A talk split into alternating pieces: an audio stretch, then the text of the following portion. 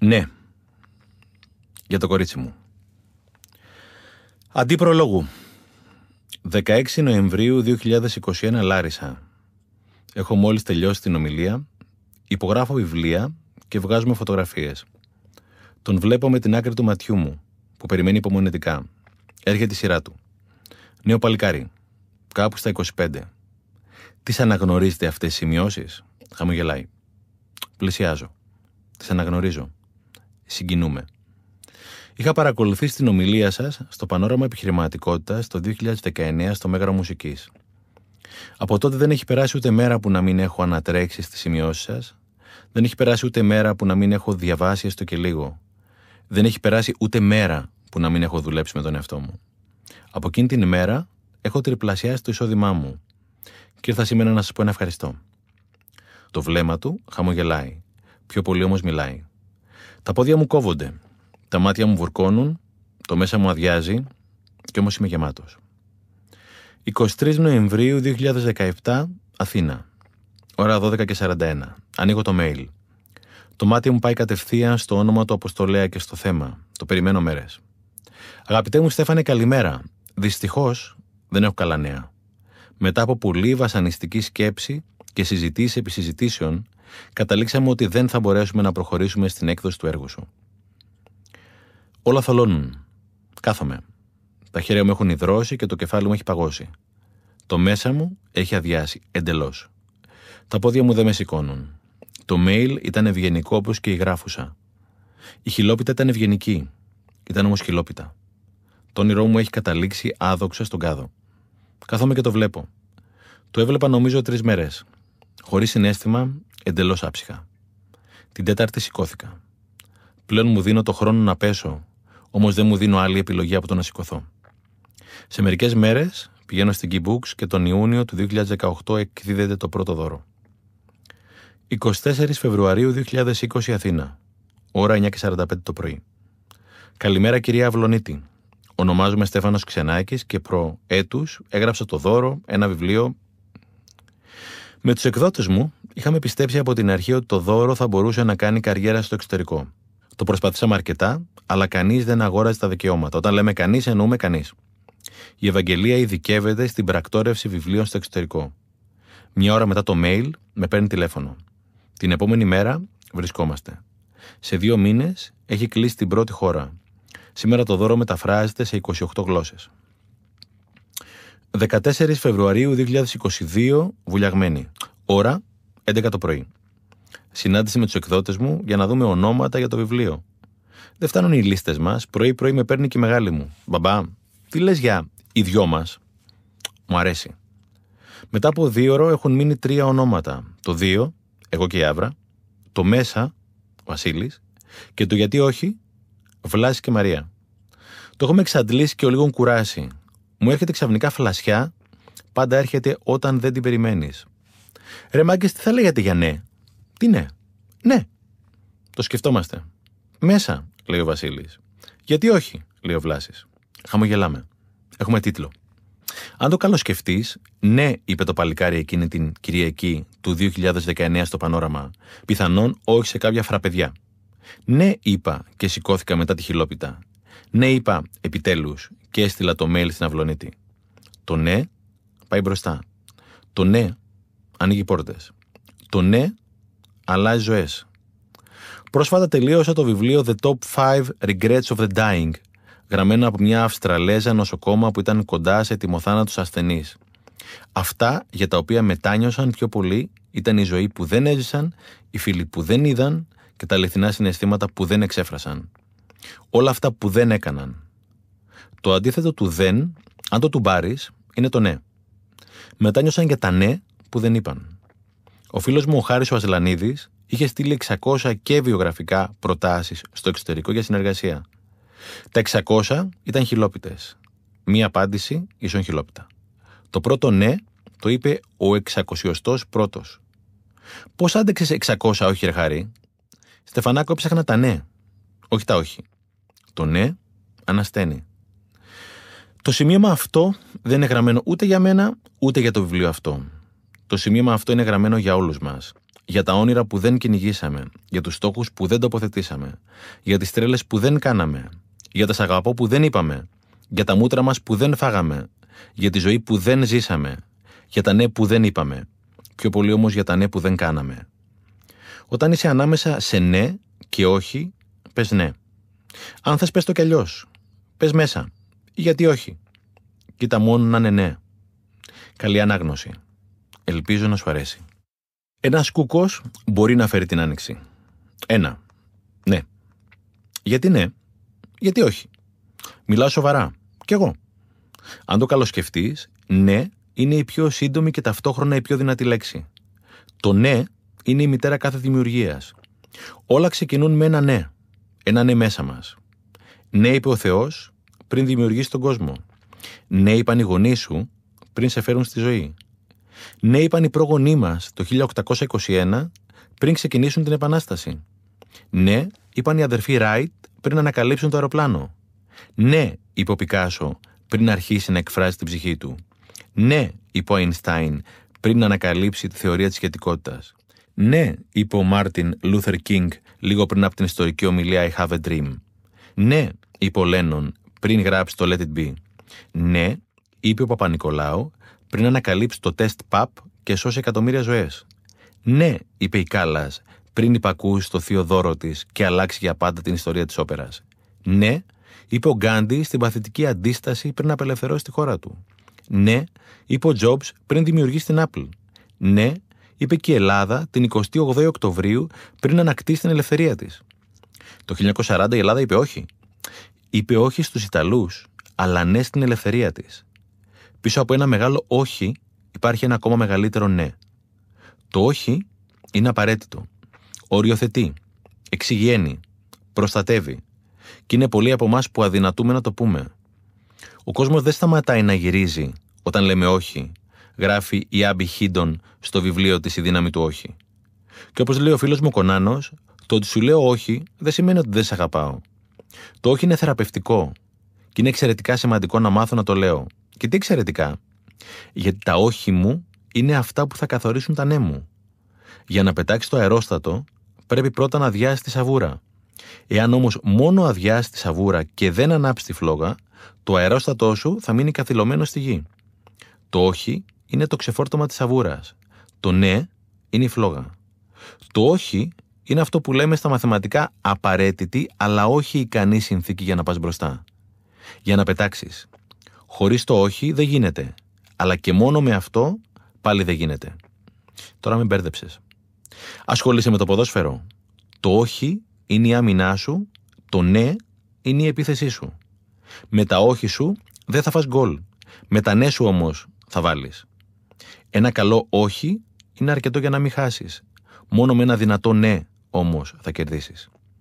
Η Σοφία Μπεκατόρου χρόνια τώρα είχε μέσα της όλο αυτό που είχε περάσει. Μόνο η ψυχούλα της ξέρει πόσο άντεξε να λέει όχι μέσα της.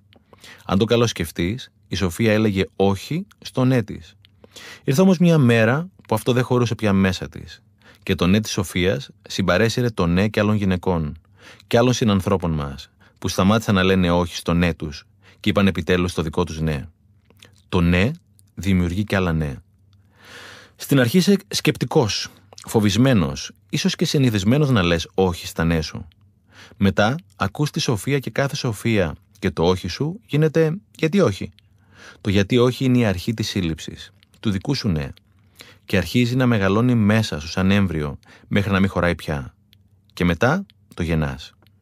Έρχεται η ώρα του μεγάλου ναι, και όταν συνηθίσεις το ναι, δεν πας πια πίσω. Έχει γίνει πια ο κανόνας σου, όχι η εξαίρεση. Ναι ίσον δράση και δράση ίσον ναι. Αν το καλοσκεφτείς, ενός ναι μοιριαέπονται. Ο Έντισον ανακάλυψε το λαμπτήρα στη χιλιοστή προσπάθεια. Έκανε 999 αποτυχημένες προσπάθειες. Κοινώς έφαγε 999 χιλόπιτες. Εισέπραξε 999 όχι. Αλλά εκείνος δεν είπε ποτέ όχι. Το σύμπαν, με τον τρόπο του, είπε 999 φορές όχι. Όμως εκείνος δεν το πήρε προσωπικά.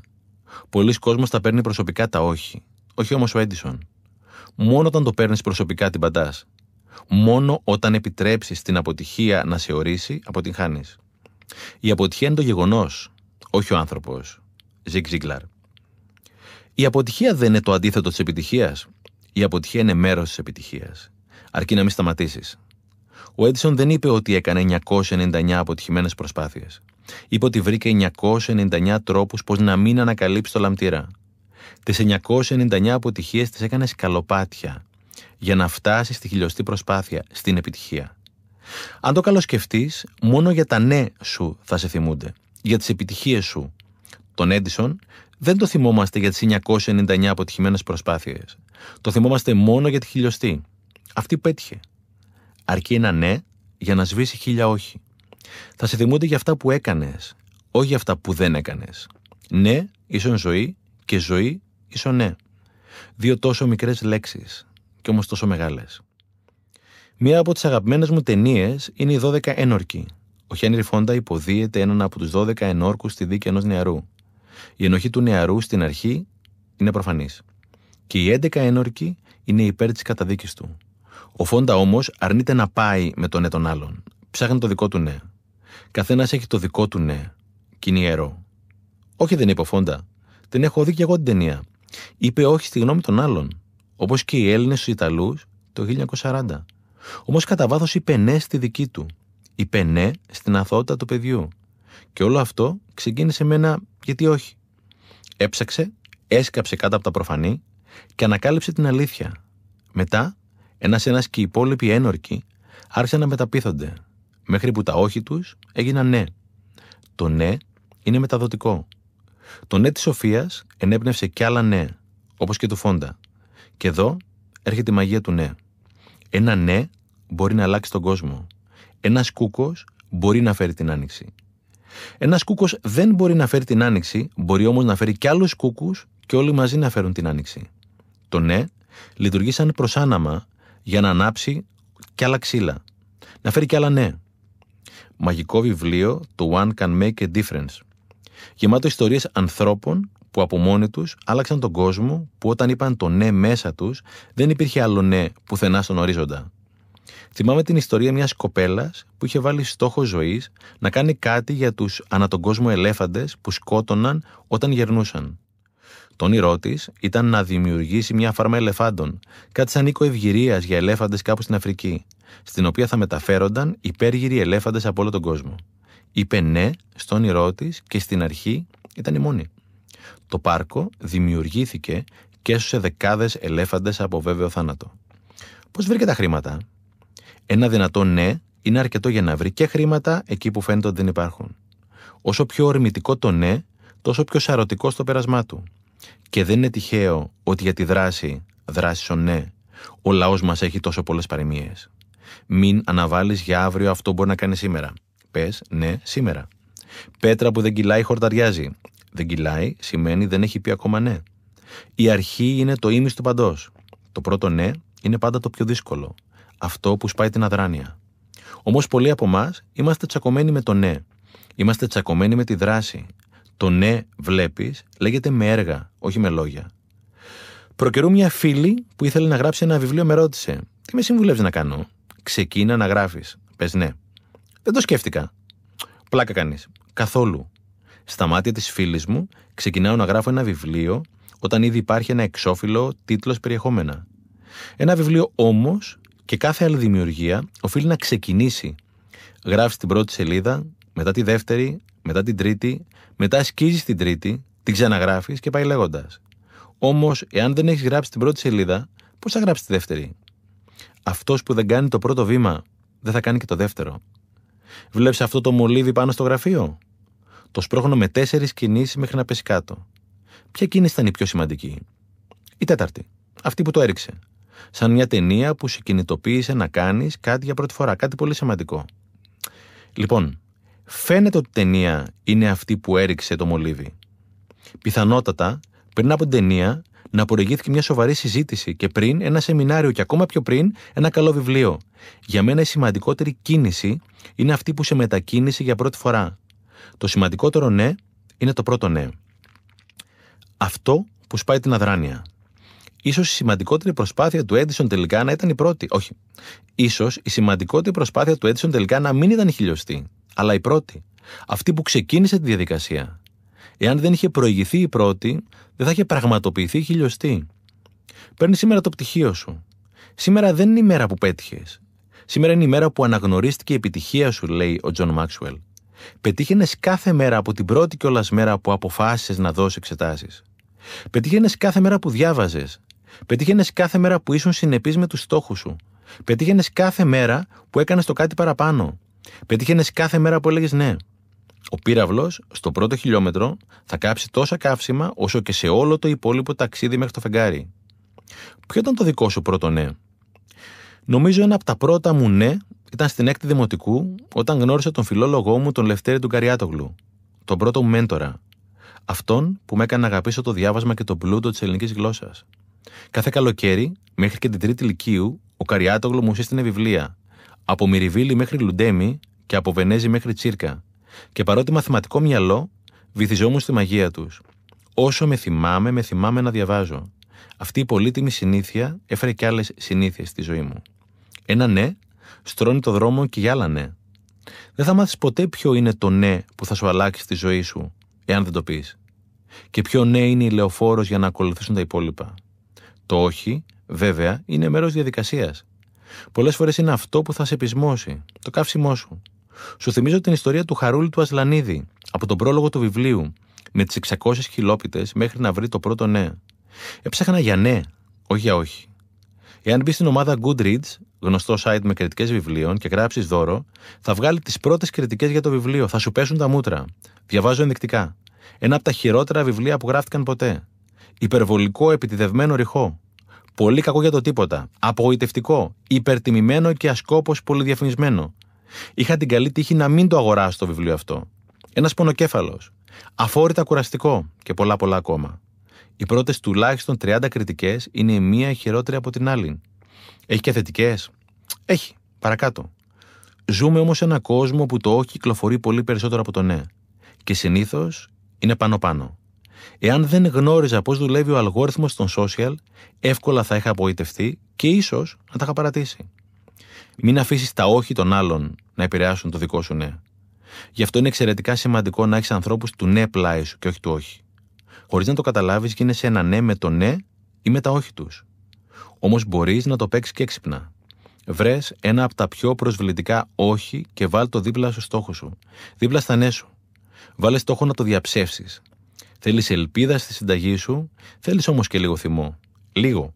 Βάλε λίγο ταμπάσκο για να γίνει πιο πικάντικη. Μην βάλεις όμως πολύ, γιατί θα καείς. Εσύ βρήκες το ταμπάσκο σου? Είχα πολλές επιλογές. Διάλεξα όμως μία. Γιατί τόσο πολύ όχι? Γιατί όλα ξεκινούν από την αρχή.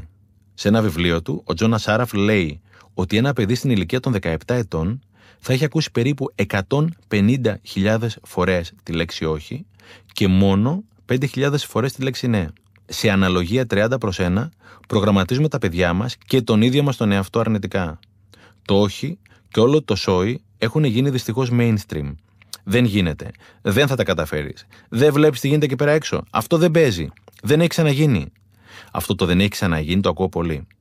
Την επόμενη φορά που θα στο πούν, να τους μιλήσει για το pool noodle, το περίφημο μακαρόνι πισίνας στη θάλασσας. Αυτό που πλέον υποστηρίζει εκατομμύρια παιδιά ή μεγάλους όταν κολυμπούν. Δεν είχε ξαναγίνει μέχρι που ο δημιουργός του το δημιούργησε και φυσικά πλούτησε. Μέχρι που είπε ναι. Όταν είσαι ανάμεσα σε ναι και όχι, πες ναι. Και πες το σήμερα. Ιστερόγραφο, κυρίως για τους νεότερους φίλους μας. Σύμφωνα με τον Ντάιερ, ευφυΐα σημαίνει με τις τωρινές μου επιλογές να εξασφαλίζω τη μελλοντική μου ευημερία. Λέω ναι σε αυτό που προάγει τη ζωή μου. Δεν λέω ναι σε συνήθειες, ουσίες και εξαρτήσεις που είναι βέβαιο θα την καταστρέψουν. Λέω ναι σε ό,τι λέει ναι στη ζωή μου. Η συγχώρεση είναι δώρο που κάνεις σε σένα. 2. Συγχώρεση. Και γιατί να τον συγχωρήσω, παρακαλώ? Εσύ τόσο εύκολα συγχωρείς?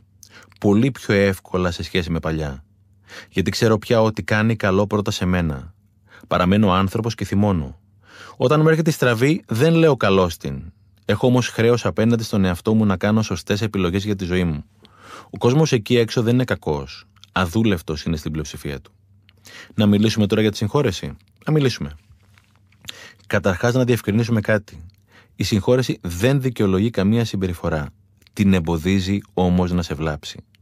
Όπως έλεγε η Λουίζ Χέι, συγχωρώ δεν σημαίνει ότι αποδέχομαι μια συμπεριφορά. Συγχωρώ σημαίνει απελευθερώνομαι από τη συμπεριφορά αυτή.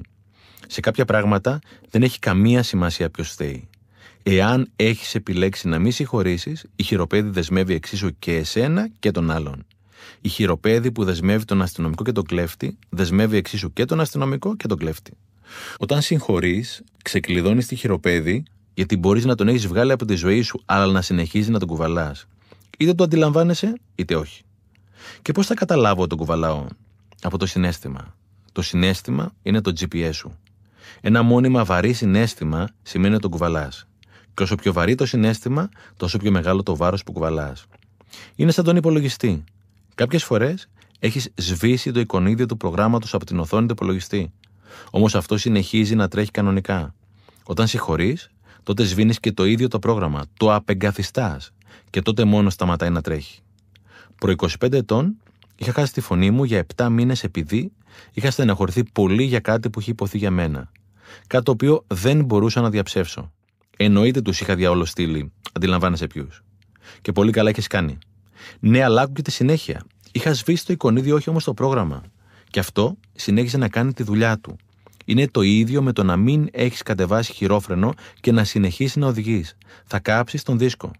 Τελικά τι έγινε με την αφωνία σου? Δούλεψα με ειδικούς. Όπως θα πήγαινε σε ένα οδοντίατρο για να σου αφαιρέσει ένα δόντι, πας σε ένα ψυχολόγο για να σε βοηθήσει να γιατρέψεις την ψυχή σου. Τα χρήματα που θα πληρώσεις θα τα πάρεις πίσω στο πολλαπλάσιο. Ο πολύς κόσμος τα χρήματα τα αντιμετωπίζει σαν κόστος. Λίγοι τα βλέπουν σαν επένδυση. Και όπως λέει ο δάσκαλός μου, είναι καλύτερα να πας σε κακό προπονητή παρά καθόλου σε προπονητή. Ακόμα και αν πας σε κακό προπονητή, αργά ή γρήγορα θα βρεις το σωστό για σένα. Εγώ δούλεψα λοιπόν με λογοθεραπεία για να επανέλθει η φωνή μου, αλλά κυρίως με ψυχοθεραπεία. Ήταν η πρώτη φορά στη ζωή μου που δούλευα με την ψυχή μου. Μετά από 2-3 μήνες είχα αρχίσει να ανακτώ τη φωνή μου. Είχα αρχίσει να κατεβάζω το χειρόφρενο. Είχα αρχίσει να ξεκουβαλάω. Τώρα, εάν τους ξανάβλεπες, τι θα έκανες? Θα τους αγκάλιαζα, στην κυριολεξία. Ήταν η αφορμή που με ανάγκασε να κάνω την πρώτη συστηματική δουλειά με τον εαυτό μου. Ήταν η πρώτη φορά στη ζωή μου που συνειδητοποίησα ότι δεν μπορούν όλοι να είναι ευχαριστημένοι από μένα. Το να προσπαθείς να τους έχεις όλους ευχαριστημένους στη ζωή σου είναι συνταγή για αρρώστια, λέει ο Νατζέμι. Γι' αυτό, και αν το δεις λίγο πονηρά, η συγχώρεση είναι η μεγαλύτερη εκδίκηση. Ο άλλος σου έκανε κακό, είτε σκόπιμα είτε όχι. Μόνο εσύ όμως έχεις τη δυνατότητα να απελευθερωθείς. Άρα, έχεις συγκριτικό πλεονέκτημα απέναντί του. Αυτό, να σου πω την αλήθεια, δεν το είχα σκεφτεί ποτέ. Ούτε εγώ πριν το δουλέψω, ούτε ο περισσότερος κόσμος. Η συγχώρεση είναι δώρο που κάνεις εσένα. Συγχώρεση σημαίνει να αφήνεις πίσω πράγματα και ανθρώπους που σε πόνεσαν, όχι να νομίζεις ότι τους άφησες. Γι' αυτό και η πραγματική συγχώρεση είναι χαρακτηριστικό του δυνατού ανθρώπου. Εμένα πάντως κάτι με ενοχλεί στη λέξη συγχώρεση. Εάν σε ενοχλεί, βάλε στη θέση της όποια άλλη λέξη θέλεις. Βάλε, αν θέλεις, τη λέξη απελευθέρωση, αν σου κάνει, ή όποια άλλη εσύ θέλεις. Όταν λοιπόν απελευθερωθείς, ανακτάς το κομμάτι σου που άθελά σου είχες εκχωρήσει τον άλλον. Ξυπνούσες και κοιμόσουν μαζί του, είτε το έχεις αντιληφθεί είτε όχι. Και η ειρωνία είναι ότι όχι μόνο δεν σε πλήρωνε γι' αυτό, αλλά το λογαριασμό το πλήρωνες εσύ. Και ήταν τεράστιος. Σε ένα σχόλιο για τα ευεργετήματα της συγχώρεσης, μια ιντερνετική φίλη μου έγραψε από κάτω: να μου λείπει, δεν θέλω με τίποτα να το συγχωρήσω. Τη ρώτησα εάν είχε καταλάβει πόσο θα τη στοιχήσει εάν δεν τον συγχωρήσει. Ξέρεις πόσο θα σου στοιχήσει εάν συνεχίσεις να τον κουβαλάς μέσα σου? Ξέρεις πόσο θα σου στοιχήσει εάν αρρωστήσεις? Γιατί θα αρρωστήσεις. Ξέρεις πόσο θα σου στοιχήσει εάν πεθάνεις? Και σε σένα και στους ανθρώπους σου. Συχνά σκεφτόμαστε το κόστος του να κάνουμε κάτι. Δεν σκεφτόμαστε όμως το κόστος του να μην το κάνουμε. Κόστος ευκαιρία το λένε στα οικονομικά. Μια άλλη γνωστή μου είχε δείξει με περηφάνεια ένα δηλητηριώδες μήνυμα που της είχε στείλει ένα συγγενής της. «Γιατί δεν το σβήνεις να ησυχάσεις?» την είχα ρωτήσει. «Για να μην ξεχαστώ ποτέ και το συγχωρήσω». Είναι στην κυριολεξία σαν να πίνεις το δηλητήριο και να ελπίζεις ότι θα πεθάνει ο άλλος. Είναι τόσο παρανοϊκό. Και όταν δεν συγχωρείς, όχι μόνο δεν απαλλάσσεις από το βάρος, αλλά ακόμη χειρότερα το μεγενθύνεις. Όσο δεν συγχωρείς, θα βλέπεις αυτό που σε πληγώνει εκεί που δεν υπάρχει. Το να συγχωρείς είναι σαν να απελευθερώνεις ένα κρατούμενο και στο τέλος να ανακαλύψεις ότι ο κρατούμενος αυτός ήσουν εσύ. Και όπως είχε πει ο Τζόναθαν Χιουϊ, συγχωρείς τους άλλους όχι επειδή αξίζουν τη συγχώρεση, αλλά επειδή εσύ αξίζεις την ειρήνη. Σύμφωνα με τη Λουίζ Χέι, στο «Μεταμορφώστε τη ζωή σας», όλες οι αρρώστιες προέρχονται από την αδυναμία μας να συγχωρήσουμε. Εάν το καλοσκεφτείς, δεν πεθαίνεις από το τσίμπημα του φιδιού. Πεθαίνεις από την κυκλοφορία του δηλητηρίου στις φλέβες σου και αυτήν την κάνεις εσύ. Με ποιους τρόπους μπορώ να βοηθηθώ να συγχωρήσω? Με όποιον τρόπο βοηθάει εσένα. Όλα κρίνονται από τα αποτελέσματα. Εγώ εδώ και χρόνια χρησιμοποιώ την ψυχοθεραπεία, αλλά στο παρελθόν έχω ευεργετηθεί και από το NLP, νευρογλωσσικό προγραμματισμό. Στην αρχή ήμουν σκεπτικός. Αμφέβαλα κατά πόσο μία μέθοδος σε 30-60 λεπτά μπορεί να σε βοηθήσει να λύσεις προβλήματα ζωής. Παρακολούθησα προετών μια ομαδική συνεδρία NLP. Η ομιλήτρια μας ζήτησε να τοποθετήσουμε στο μυαλό μας κάποιο πρόσωπο ή συνθήκη που μας είχε στεναχωρήσει πολύ και θέλουμε να το αποβάλουμε από τη ζωή μας. Εγώ έβαλα κάποιον εργολάβο που προετών ανέλαβε να μου χτίσει ένα σπίτι και στην πορεία τα παράτησε και μου έφαγε και λεφτά. Εδώ και μήνες ξυπνούσα και κοιμόμουν με το συγκεκριμένο άτομο αιμονικά στις σκέψεις μου και είχα αρχίσει να ανησυχώ σοβαρά ότι κάποια στιγμή θα το σωματοποιούσα. Η ομιλήτρια, με έναν οραματισμό που κράτησε λιγότερο από μία ώρα, μας οδήγησε στο αριστερό μας χέρι να φέρουμε ευχάριστες εικόνες από τη ζωή μας και στο δεξί μας χέρι το άτομο ή τη συνθήκη που μας πλήγωσε. Μετά από μια σειρά έντονων συναισθηματικών και μουσικών εναλλαγών, προς το τέλος του οραματισμού, μας ζήτησε να κολλήσουμε τα δύο χέρια μεταξύ τους και μόνο να αναπνέουμε. Μετά από λίγη ώρα, το πρόσωπο στο δεξί χέρι είχε εξαφανιστεί. Και το σημαντικότερο, δεν ξαναεμφανίστηκε ποτέ. Είχα βρει το δικό μου τρόπο να τον αποβάλω από τη ζωή μου και κυρίως να συγχωρήσω τον εαυτό μου για το λάθος που είχα κάνει. Όλα εκεί γυρίζουν. Η αυτοσυγχώρεση είναι η ύψιστη μορφή συγχώρεσης. Η αυτοσυγχώρεση είναι αγάπη στην πράξη προς το σημαντικότερο άνθρωπο της ζωής μου, εμένα. Όταν αγαπώ τον εαυτό μου, τον αγκαλιάζω. Δεν τον τιμωρώ, λέει ο Αντώνης Καλογύρου. Και αυτοσυγχώρεση είναι αγκαλιά. Πολλοί κόσμος συνεχίζει για χρόνια, συχνά δεκαετίες, να μαστιγώνει τον εαυτό του για κάποια ή κάποιες λάθος επιλογές του, μέχρι που τον εξαντλεί και στο τέλος τον αρρωσταίνει. Συγχώρησε επιτέλους τον εαυτό σου. Από αυτό εξαρτάται όλη σου η ζωή. Κάπου είχα διαβάσει ένα ωραίο. Συγχώρεση είναι να εγκαταλείψεις κάθε ελπίδα ότι το παρελθόν θα μπορούσε να είναι διαφορετικό. Αυτό που έγινε, έγινε. Ο τρόπος όμως που θα το δεις, θα το ερμηνεύσεις, θα το αξιοποιήσεις και κυρίως θα το ξαναδουλέψεις, εξαρτάται από σένα. Και όλα αυτά γίνονται στο τώρα. Και το παρελθόν, αν το αναλογιστείς, μόνο μέσα από το τώρα σου το ξαναζείς. Και μέσα από το τώρα σου το ξαναγράφεις. Και μέσα από το τώρα σου το ξαναπροσδιορίζεις. Και αυτό και τη σχέση με τον εαυτό σου. Και στο τέλος, όλο αυτό έχει έρθει για να σου δώσει ένα τεράστιο μάθημα. Αρκεί να θέλεις να το πάρεις. Όπως λέει η Όπρα Γουίνφρι, πραγματική συγχώρεση είναι όταν μπορείς να πεις ευχαριστώ για αυτή την εμπειρία. Όπως εσύ με τη φωνή σου, όπως εγώ. Έπεσε όμως πολλή δουλειά. Θέλεις και ιστορία? Φυσικά θέλω. Όταν λοιπόν ο Μαντέλα μετά από χρόνια φυλακή στο Ρόμπιν Άιλαντ εκλέχτηκε πρόεδρος της Νότιας Αφρικής, κάλεσε στην ορκομοσία του και τους πρώην διώκτες του. Όταν το ρώτησαν γιατί το έκανε, απάντησε ότι αν δεν το είχε κάνει, θα ήταν σαν να συνέχιζαν να τον έχουν φυλακισμένο. Του συγχώρεσε δηλαδή? Με τον τρόπο του, νομίζω ναι. Δεν υπάρχει συγχώρεση χωρίς αγάπη, ούτε αγάπη χωρίς συγχώρεση. Με άλλα λόγια, συγχώρεση ίσον αγάπη. Και αγάπη πρώτα απ' όλα σημαίνει αγάπη για τον ίδιο στον εαυτό. Και όπως λέει η Μαρία Ξυφαρά, όταν συγχωρείς, παραμένεις ολόκληρος. Θα μιλήσουμε και για την αγάπη, εννοείται, αλλά μην βιάζεσαι. Την ξέρεις την ιστορία με το δάσκαλο του Ζεν και το μαθητή? Και άλλη ιστορία. Ήταν ο δάσκαλος και ο μαθητής. Του λέει ο δάσκαλος: αν κάνεις αυτά που σου είπα, σε 5 χρόνια θα είσαι εκεί που θέλεις να είσαι. Ο μαθητής, ο λίγο εμπιαστικός, απαντάει: και αν τα κάνω 2 φορές πιο γρήγορα, τότε θα σου πάρει 10 χρόνια. Τώρα με κούφανες. Και πού είσαι ακόμα? Απολαύσε τα μικρά, γιατί μια μέρα θα διαπιστώσει ότι ήταν τα μεγάλα.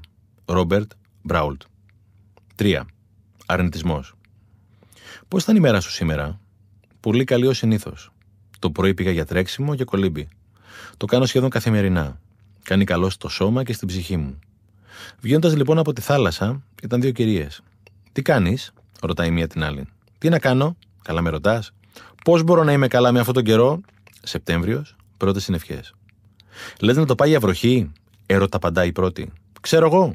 Πηγούνι κάτω, όμιση ρυκνωμένη, πρόγευση γκρίνιας. Δεν τον μπορώ αυτόν τον καιρό. Τη μία ζέστη, την άλλη κρύο. Ας αποφασίσει επιτέλους τι θα κάνει. Λες και με το κρύο ή τη ζέστη θα γκρίνιαζε λιγότερο. Έχω μείνει να χαμογελάω. Στη βαράει γκρίνια. Παλιά μου τη βαρούσε. Τώρα πια που έχω απομακρυνθεί από γκρίνια και γκρινιάριδες, το συναίσθημα έχει αλλάξει. Είναι πιο πολύ λύπη για όσοι συστηματικά δεν μπορούν να δουν και να απολαύσουν τη χαρά. Για όσοι γκρίνια είναι εργασία πλήρους εργασίας. Μπορείς να απομακρυνθείς από την γκρίνια και τους γκρινιάριδες? Όχι μόνο μπορείς, αλλά οφείλεις και να το κάνεις. Εάν δεν θέλεις να κολλήσεις. Όπως μπορείς να απομακρυνθείς από τη δυσοσμία. Όταν όμως είσαι μέσα στην γκρίνια και στη δυσοσμία, δεν μπορείς να τη μυρίσεις. Είσαι ένα με αυτήν. Γίνεσαι αυτό που ζεις. Σαν τον καπνιστή που δεν μπορεί να μυρίσει. Όταν όμως κόψει το τσιγάρο, η όσφρησή του σιγά σιγά επανέρχεται. Έτσι και με την γκρίνια και τα βαριά συναισθήματα. Μόνο όταν απομακρυνθείς, αρχίζεις να τη διακρίνεις. Και όταν τη διακρίνεις, συνειδητά απομακρύνεσαι, γιατί πλέον αντιλαμβάνεσαι πόσο κακό σου έκαναν στο παρελθόν. Και είναι τότε που αρχίζεις να καθαρίζεις. Και όταν έχεις καθαρίσει πια, η γκρίνια και ο γκρινιάρης σου είναι εξαιρετικά δυσάρεστα. Η γκρίνια δεν είναι επικοινωνία. Η γκρίνια είναι αρρώστια, στην κυριολεξία. Η Μπάρμπαρα Φρέντριξον έχει κάνει εκτενή έρευνα αναφορικά με το πώς τα θετικά ή τα αρνητικά συναισθήματα επηρεάζουν καθοριστικά την ανανέωση ή την αλλίωση των κυττάρων μας. 5 λεπτά όμορφα συναισθήματα θα δυναμώσουν το ανοσιοποιητικό σου για 5 ώρες. 5 λεπτά βαριά συναισθήματα θα το αποδυναμώσουν για 5 ώρες. Η Σόνια Λουμπομίρσκι, στο βιβλίο The How of Happiness, μιλάει αναλυτικά για τη χαρά και τα ευεργετήματά της. Σε πείραμα που διενεργήθηκε προ 20 ετίας, εθελοντές, πληρώθηκαν για να το κάνουν, δέχτηκαν να κολλήσουν κάποιον ιό για να μελετηθεί πώς θα επηρέαζε αυτούς που ήταν συστηματικά χαρούμενοι σε σχέση με αυτούς που δεν ήταν. Αποδείχτηκε λοιπόν ότι αυτοί που ήταν συστηματικά χαρούμενοι είχαν πολύ μικρότερες πιθανότητες να μολυνθούν. Η χαρά είναι φάρμακο. Για συνέχισε με τη μέρα σου. Καπάκι λοιπόν, πάω στο σούπερ μάρκετ. Είμαι στο ταμείο και έχω στήσει πάλι αυτή. Πώς είσαι? Η ταμείας και οι πελάτες αγνωρίζονται. Πώς να είμαι? Την προηγούμενη εβδομάδα δεν μπόρεσα να κλείσω μάτι από τη ζέστη. Μα καιρός είναι αυτός. Σεπτέμβριο μήνα και δεν λέει να δροσίσει. Αυτό το καλοκαίρι να πάει και να μην ξανάρθει.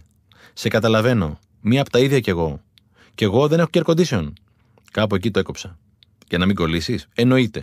Η ιστορία όμως έχει συνέχεια. Καπάκι, πετάγομαι στο περίπτερο. Άντρες εδώ συζητάνε. Ακούει μόνο αυτά που θέλει να ακούσει. Δεν μπορώ να βγάλω άκρη μαζί του. Δεν θέλει να ακούσει, λέμε. Έχει προηγηθεί συζήτηση, αλλά την έχω χάσει. Γκρίνια, γκριμάτσες, πρόβλημα, όλο το εξολεκτικό. Ο άλλος κουνάει και αυτό στο κεφάλι του. Σε καταλαβαίνω. Νομίζω καταλαβαίνω που το πας και με τις 3 ιστορίες. Υπάρχουν τόσα καλά τριγύρω μας και εμείς δεν μπορούμε να τα δούμε. Εκεί το πάω. Και από κάποιο σημείο και μετά, το πρόβλημα είναι στα γυαλιά μας. Γι' αυτό και βλέπουμε παντού πρόβλημα. Γιατί το προβάλλουμε εμείς οι ίδιοι. Γιατί είναι στην πηγή, στα μάτια μας και πιο βαθιά, στην ψυχή μας πια. Και τι μπορούμε να κάνουμε? Να καθαρίσουμε τα γυαλιά. Να τα καθαρίζουμε κάθε μέρα. Το καλύτερο καθαριστικό είναι η ευγνωμοσύνη. Σαν τα πιο δυνατά καθαριστικά που διαφημίζονται. Η ευγνωμοσύνη διαλύει την κρίνια στη στιγμή. Ευγνωμοσύνη για τα πάντα. Για τα χέρια που πιάνουν, για τα πόδια που πατάνε, για τα μάτια που βλέπουν, για το νερό που τρέχει, για το φως, για το Wi-Fi, για την ελευθερία μας να κυκλοφορούμε πλέον και μετά τις 6 το απόγευμα. Για την ειρήνη και την ανυπαρξία πολέμου στην ήπειρό μας εδώ και δεκαετίες. Σημείωση. Γραμμένο πριν από το ξέσπασμα του πολέμου στην Ουκρανία. Μόνο όταν συνειδητοποιείς ότι τίποτα δεν είναι δεδομένο, αρχίζει να το εκτιμάς. Η ευγνωμοσύνη είναι το καλύτερο φάρμακο. Και πώς ορίζεις την ευγνωμοσύνη? Ευγνωμοσύνη είναι η αναγνώριση του καλού. Και όπως λέει ο Έκχαρτ Τόλε, η αναγνώριση του καλού είναι η πηγή κάθε αυθονίας. Η ευγνωμοσύνη δεν είναι μόνο η σημαντικότερη αξία, αλλά και η μητέρα των υπολείπων. Μια μέρα θέλω να μιλήσουμε για την ευγνωμοσύνη. Για την ευγνωμοσύνη γράφεις βιβλίο ή μάλλον βιβλία. Όπου πάω, ο κόσμος μιλάει για ένα πρόβλημα. Λες και υπάρχει μια παγκόσμια συνωμοσία εναντίον του καλού. Οι προτάσεις συνήθως ξεκινούν. Το κακό είναι ότι. Πότε ήταν τελευταία φορά που άκουσες το καλό είναι ότι? Όλη η ορολογία είναι βουτυγμένη στον αρνητισμό. Ενός κακού μύρια έπονται. Έχεις ακούσει ποτέ ενός καλού μύρια έπονται? Κι όμως είναι εξίσου ισχυρό. Όλα του γάμου δύσκολα. παντού αρνητισμός. Πρόσφατα μιλούσα με ένα φίλο. Του εξηγούσα πόσο σημαντικό είναι να είναι επαγγελματικά αυτόνομος για να ορίζει εκείνος το πρόγραμμα της κάθε μέρας του. Όταν τα καταφέρεις πραγματικά, δεν θα ξέρεις το αύριο τι σου ξημερώνει, του είπα, ενώντας μόνο τα καλύτερα. Μέχρι που συνειδητοποίησα ότι και τη συγκεκριμένη έκφραση τη χρησιμοποιούμε συνήθως για κακό. Προεβδομάδων, τηλεφώνησα στο φίλο μου τον Κωνάνο για να του ευχηθώ για τη γιορτή του. Πήρα ένα σταψάλο, του είπα για πλάκα. Ο Αντρέας ήταν παπάς. Γελάσαμε και οι δύο διαπιστώνοντας ότι και αυτή η λέξη έχει αρνητική απόχρωση. Ο Αϊνστάιν είχε πει: «Η σημαντικότερη επιλογή της ζωής μου είναι κατά πόσον ζω σε ένα φιλικό ή σε ένα εχθρικό σύμπαν». Πάνω από το 90% των συνανθρώπων μας έχει άθελά του επιλέξει να ζει σε ένα εχθρικό σύμπαν, λόγω κακών προγραμματισμών και κακών συνηθιών. Πώς ορίζει μια συνήθεια ως κακή? Μια συνήθεια που δεν σε πηγαίνει στην ευδαιμονία σου, όπως είχε πει ο Αριστοτέλης, ούτε στην εφημερία σου, όπως θα λέγαμε σήμερα. Για τις συνήθειες και τη δύναμή τους όμως θα μιλήσουμε ξεχωριστά. Πρόσφατα είχα μιλήσει σε ένα αντικαρκυνικό συνέδριο και έκλεισα την ομιλία μου με τη δύναμη του καλού. Στο τέλος, ήρθαν κάποιοι με δάκρυα στα μάτια για να με ευχαριστήσουν. Επιτέλους, ας μιλήσει και ένας άνθρωπος για το καλό. Το έλεγαν σιγά όμως, λες για να μην τους ακούσουν οι άλλοι. Όλοι θέλουμε να μιλήσουμε για το καλό. Όμως φοβόμαστε μη μας αποδοκιμάσουν οι άλλοι. Και η πλάκα είναι ότι και οι άλλοι φοβούνται να μην τους αποδοκιμάσουμε εμείς. Φοβάται ο Γιάννης το θεριό και το θεριό το Γιάννη. Και τελικά, όλοι τραγουδάμε το λάθος τραγούδι. Κάτι σαν μια συλλογική αρνητική ύπνωση. Και η παράνοια συνεχίζεται και μάλιστα ενισχύεται. Και γιατί το κάνουμε όλο αυτό? Ο φίλος μου Νατζέμι λέει: «Αυτός που χαίρεται θεωρείται προδότης». Και η σκυταλοδρομία του παραλόγου συνεχίζεται. Στο μυαλό των περισσότερων από εμάς, πνευματικός σημαίνει σοβαρός, λυπημένος, βυθισμένος στα προβλήματά του. Όποιος χαμογελάει συχνά, κινδυνεύει να θεωρηθεί χασοχαρούμενος. Επικρατεί η εντύπωση ότι αυτός που χαμογελάει πολύ είναι λιγότερο έξυπνος σε σχέση με κάποιον άλλο που είναι συνεχώς σοβαρός.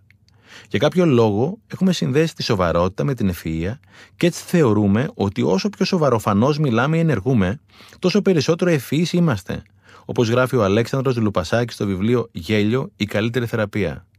Σοφοί είναι οι ευγνώμονες, οι χαρούμενοι. Πολλοί νιώθουν μεγάλο άγχος όταν βιώνουν το συναίσθημα της χαράς. Κι όμως το γέλιο είναι η κανονικότητά μας, αλλά εμείς το ζούμε ανάποδα. Ήμουν σε μια καφετέρια και άκουγα τρεις κυρίες. Μιλούσαν για τα προβλήματά τους. Ξεκίνησε η πρώτη. Περιέγραψε το δικό της, αναλυτικά. Συνέχισε η δεύτερη. Περιέγραψε το δικό της πιο έντονα και πιο παραστατικά, λες για να ξεπεράσει την πρώτη. Στο τέλος, η τρίτη έδωσε ρέστα. Πού να δείτε το δικό μου? Λες και έκαναν διαγωνισμό προβλήματος. Γιατί το κάνουμε αυτό? Γιατί μέσα από τα προβλήματά μας νομίζουμε ότι παίρνουμε αξία και αγάπη. Γιατί λες νομίζουμε? Γιατί στα αλήθεια δεν παίρνουμε. Αυτά είναι τα ψευδή κέρδη, όπως λέει ο δάσκαλός μου. Νομίζουμε ότι κάτι κερδίζουμε, όμως το πληρώνουμε πανάκριβα, με την ίδια μας τη ζωή. Πρόσφατα είχε γράψει μια φίλη στο Facebook. Κακό καιρό έχει, δεν θέτε. Καλό καιρό έχει, δεν θέτε. Τελικά τι θέτε? Απαντάει ένας από κάτω ένα ωραίο. Θέμε να μην θέμε. Και να μην το παίζω έξυπνος, κάποιες φορές βουτιέμαι κι εγώ στη μαυρίλα μου. Και όσο είμαστε άνθρωποι, μέχρι κάποιο σημείο είναι φυσιολογικό. Πρόσφατα είχα μια δύσκολη μέρα. Από αυτές που δεν βρίσκεις τίποτα καλό. Τι κάνεις τότε? Ψάχνεις για το καλό. Και αν δεν υπάρχει, πάντα υπάρχει. Εκείνη τη μέρα περπατούσα κατηφής, μέχρι που έπεσα πάνω σε ένα μπολ με νερό και φαγητό που κάποιος είχε βάλει στο πεζοδρόμιο για δέσποτα. Ό,τι πιο όμορφο είχα δει εκείνη την ημέρα. Άλλαξε κατευθείαν το συναίσθημά μου. Το συναίσθημα το κάνω εγώ. Πιο πέρα μπήκα σε ένα παντοπολείο. Μπαίνοντας, είδα μια μικρή βιβλιοθήκη που έγραφε «Δωρεάν βιβλία». «Αυτό τι είναι?» ρώτησε τον παντοπόλη. «Ζητάω από τον κόσμο να φέρνει τα βιβλία που δεν χρησιμοποιεί και τα βάζω εκεί για να τα παίρνει όποιος θέλει. Εννοείται δωρεάν». Συγκινήθηκα. Τελικά ποια είναι η λύση? Η λύση είναι πάντα η αγάπη. Και τι είναι αγάπη? Πολλά είναι η αγάπη. Αγάπη είναι να ψάχνω για το καλό. Προκαιρού, μιλούσα σε μια χωρισμένη μαμά σε ένα παιδικό πάρτι. Είχε ένα κοριτσάκι και όχι πολύ καλές σχέσεις με τον μπαμπά του. Πες μου κάτι καλό για τον μπαμπά της. Δεν υπάρχει ούτε ένα. Απόλυτη. Δεν μπορεί να μην υπάρχει ούτε ένα. Της πήρε λίγη ώρα. Νομίζω υπάρχει ένα. Είναι προσεκτικός οδηγός. Πάρε χαρτί και μολύβι και γράψ' το. Βρες κι άλλα. Είναι το μοναδικό. Οκ τότε. Γράψ' το πολλές φορές. Δεν περίμενα να το κάνει. Με παίρνει μετά από μια εβδομάδα. Το έκανα. Πώς πήγε? Δεν το πιστέψεις. Βρήκα κι άλλα. Τελικά έχει κι άλλα. Σε ευχαριστώ. Η αγάπη είναι παντού. Ουδέποτε ήταν τόσο εύκολο για να πετύχεις. 4. Extra mile. Τις προάλλες είχες μια ανάρτηση για ένα βενζινάδικο, όπου και να είναι σπρεσάκι. Τη θυμάμαι. Έχω τρέλα με το extra mile. Λοιπόν, έχει αρχίσει να μου τη βαράει όλο αυτό. Ούτε θέλω να τα κάνω όλα αυτά, αλλά ούτε και βρίσκω κανένα νόημα στο να τα κάνει κανείς. Καλά κάνεις. Δεν θα με αντικρούσεις. Και τι να το κάνω. Καθένας δικαιούται να πιστεύει σε ό,τι αυτός πιστεύει. Μπορούμε να το συζητήσουμε. Φυσικά. Αν το θέλεις. Μου αρέσει να συλλέγω ιστορίες ανθρώπων και επιχειρήσεων που κάνουν το κάτι παραπάνω και κάποιες φορές το πολύ παραπάνω. Ήταν προτριετίας, ήμασταν Χίο με τις κόρες μου. Αύγουστος, καλοκαίρι και κάναμε ποδήλατο στην κεντρική πλατεία. Ήταν απόγευμα και ήμασταν κάθιδροι και διψασμένοι.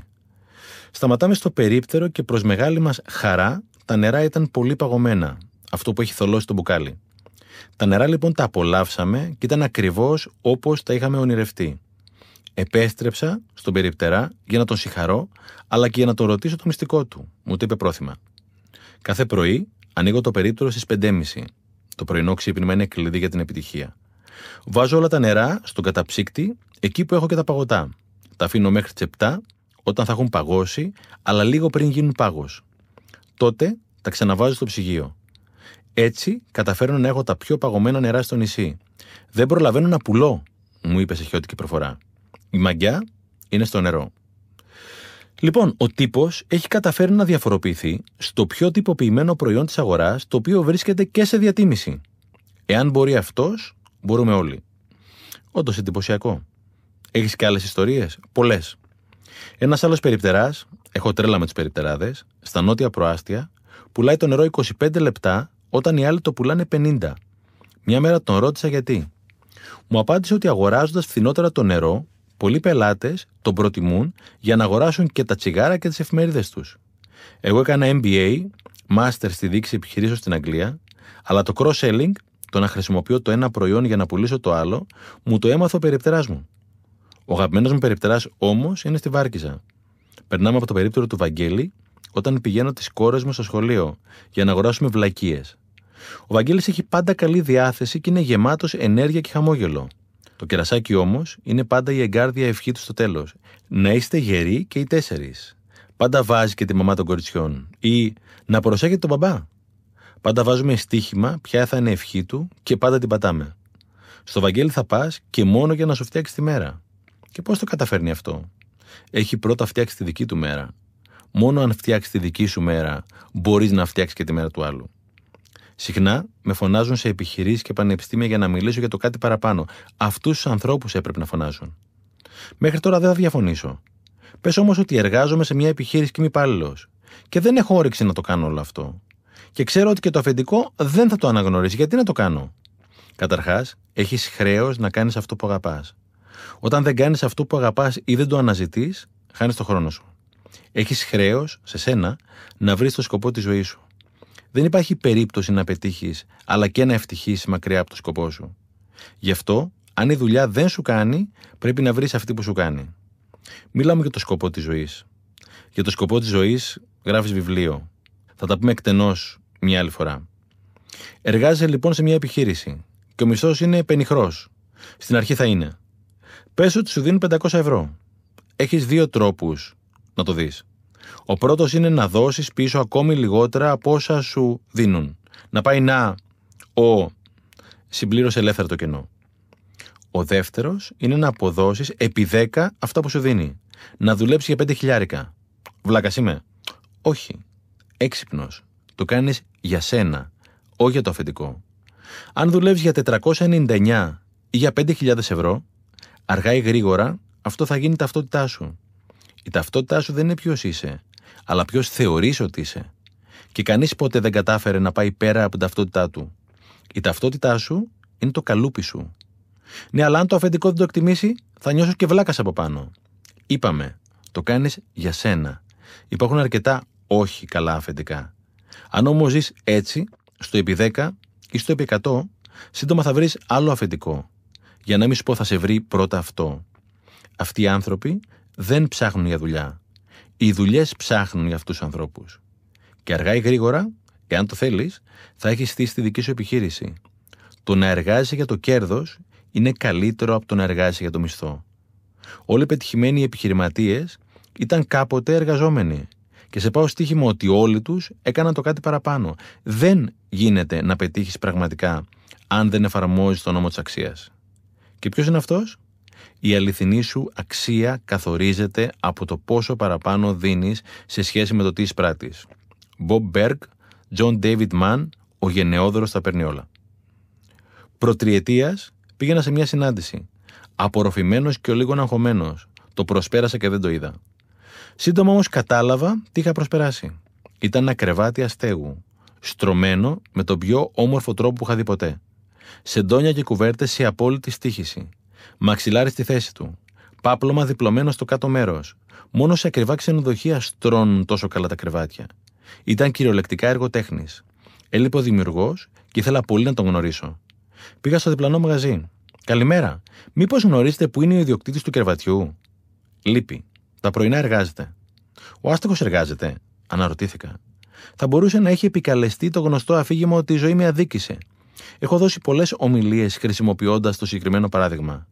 Πάντα έλεγα ότι πάω στοίχημα ότι ο συγκεκριμένος άνθρωπος σύντομα δεν θα είναι άστεγος. Γιατί? Γιατί τιμάει τις επιλογές του. Γιατί κάνει το κάτι παραπάνω. Γιατί σύντομα δεν θα ανέχεται πια να είναι άστεγος. Δεν το λέω πια.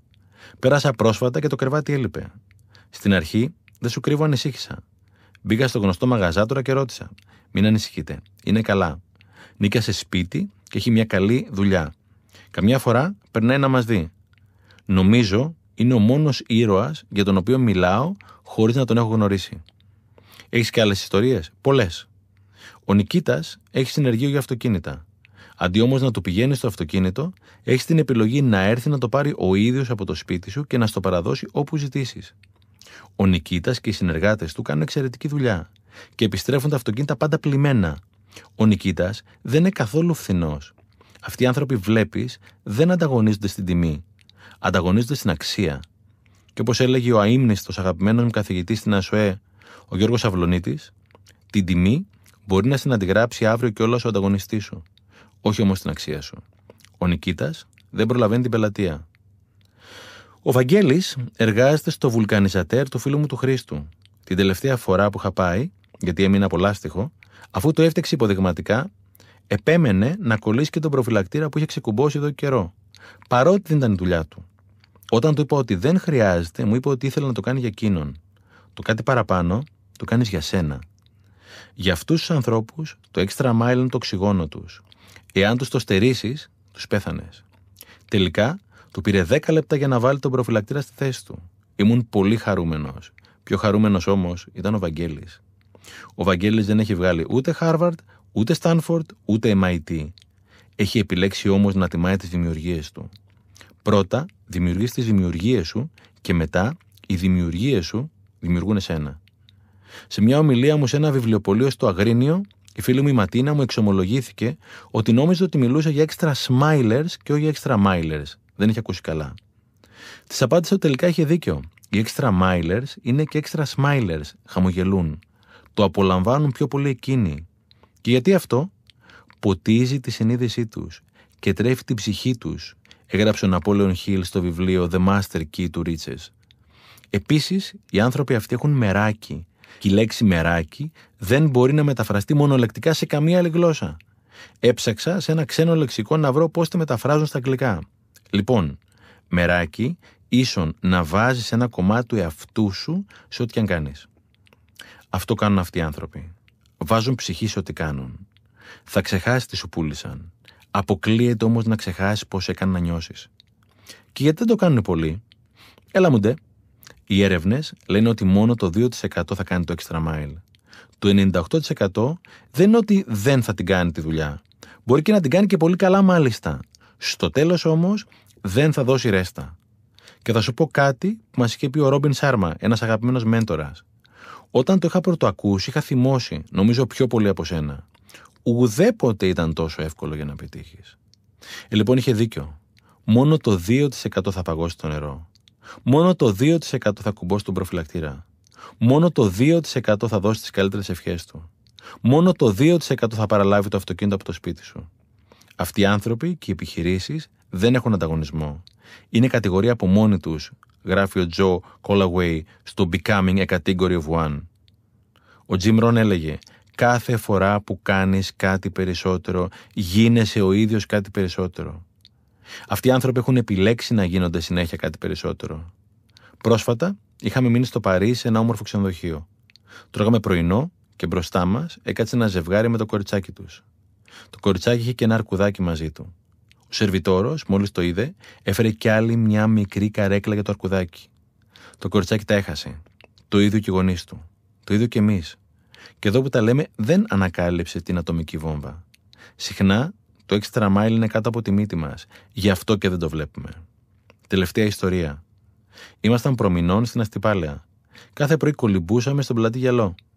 Η πρωινή γυμναστική είναι και αυτή κλειδί, αλλά αυτό είναι άλλη ιστορία. Η Μαρία, λοιπόν, ένα πρωί πρόσεξε μια κοπέλα που εργαζόταν σε ένα από τα παραλιακά μαγαζιά.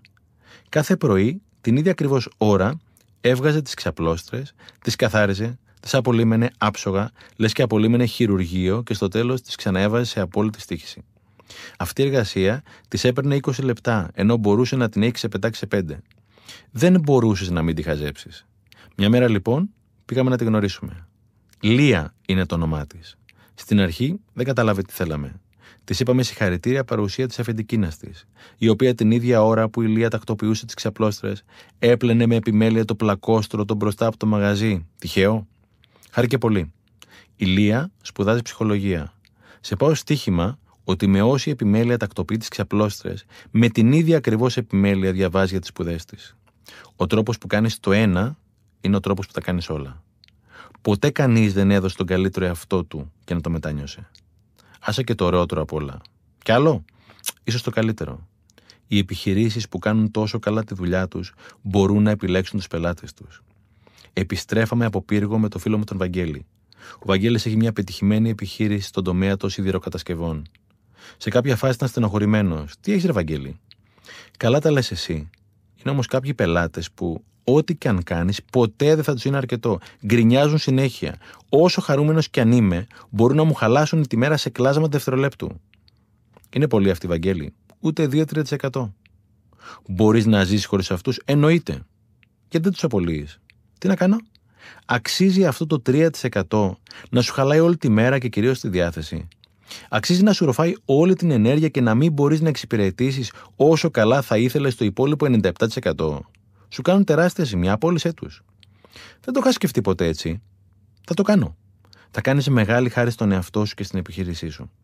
Την τελευταία φορά που τον είδα, ο φίλος μου ήταν πολύ χαρούμενος. Τους απέλυσες? Εννοείται και ανάσανα. Δεν αξίζει? Αν αξίζει, λέει. Το πολύ παραπάνω είναι τρόπος ζωής.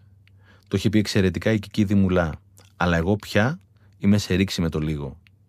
Σε ευχαριστώ πολύ για τη σημερινή συζήτηση. Θα τα ξανασκεφτώ όλα αυτά που είπαμε.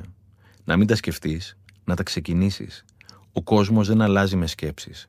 Ο κόσμος αλλάζει με δράσεις. Δεν γίνεται να μισείς κάποιον που κατανοείς. 5. Επικοινωνία. Γιατί ταλαιπωρούμαστε τόσο πολύ με τις σχέσεις μας? Για πολλούς λόγους, κατά τη γνώμη μου. Έχουμε μάθει να παίρνουμε, αλλά όχι να δίνουμε. Έχουμε γίνει αρπακτικά. Και μόλις κάτι μας ζορίσει, απλά την κάνουμε. Δεν έχουμε μάθει να τις δουλεύουμε τις σχέσεις, είτε προσωπικές, είτε οικογενειακές, είτε επαγγελματικές. Ρώτησαν μια γιαγιά πώς θα καταφέρουν να είναι 60 χρόνια μαζί με τον παππού. Παιδί μου, την εποχή μας, όταν κάτι χάλαγε, το φτιάχναμε, δεν το πετάγαμε. Σήμερα έχουμε εθιστεί στο εύκολο.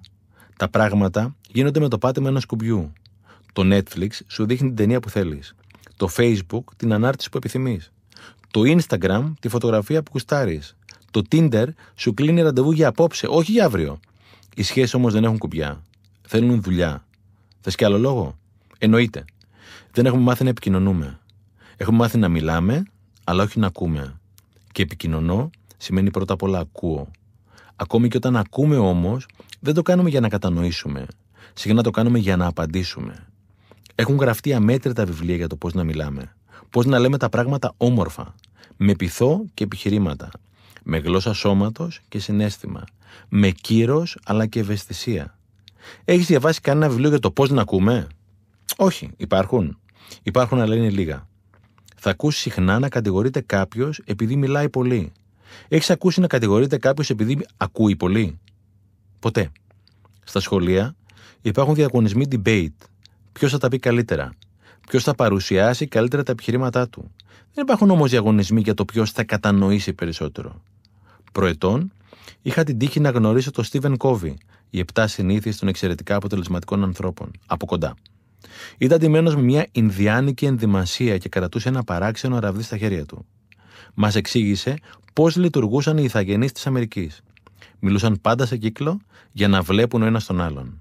Ο ομιλών κρατούσε το συγκεκριμένο ραβδί στα χέρια του. Όταν τελείωνε αυτό που ήθελε να πει, το παρέδινε στον επόμενο για να μιλήσει κι αυτός.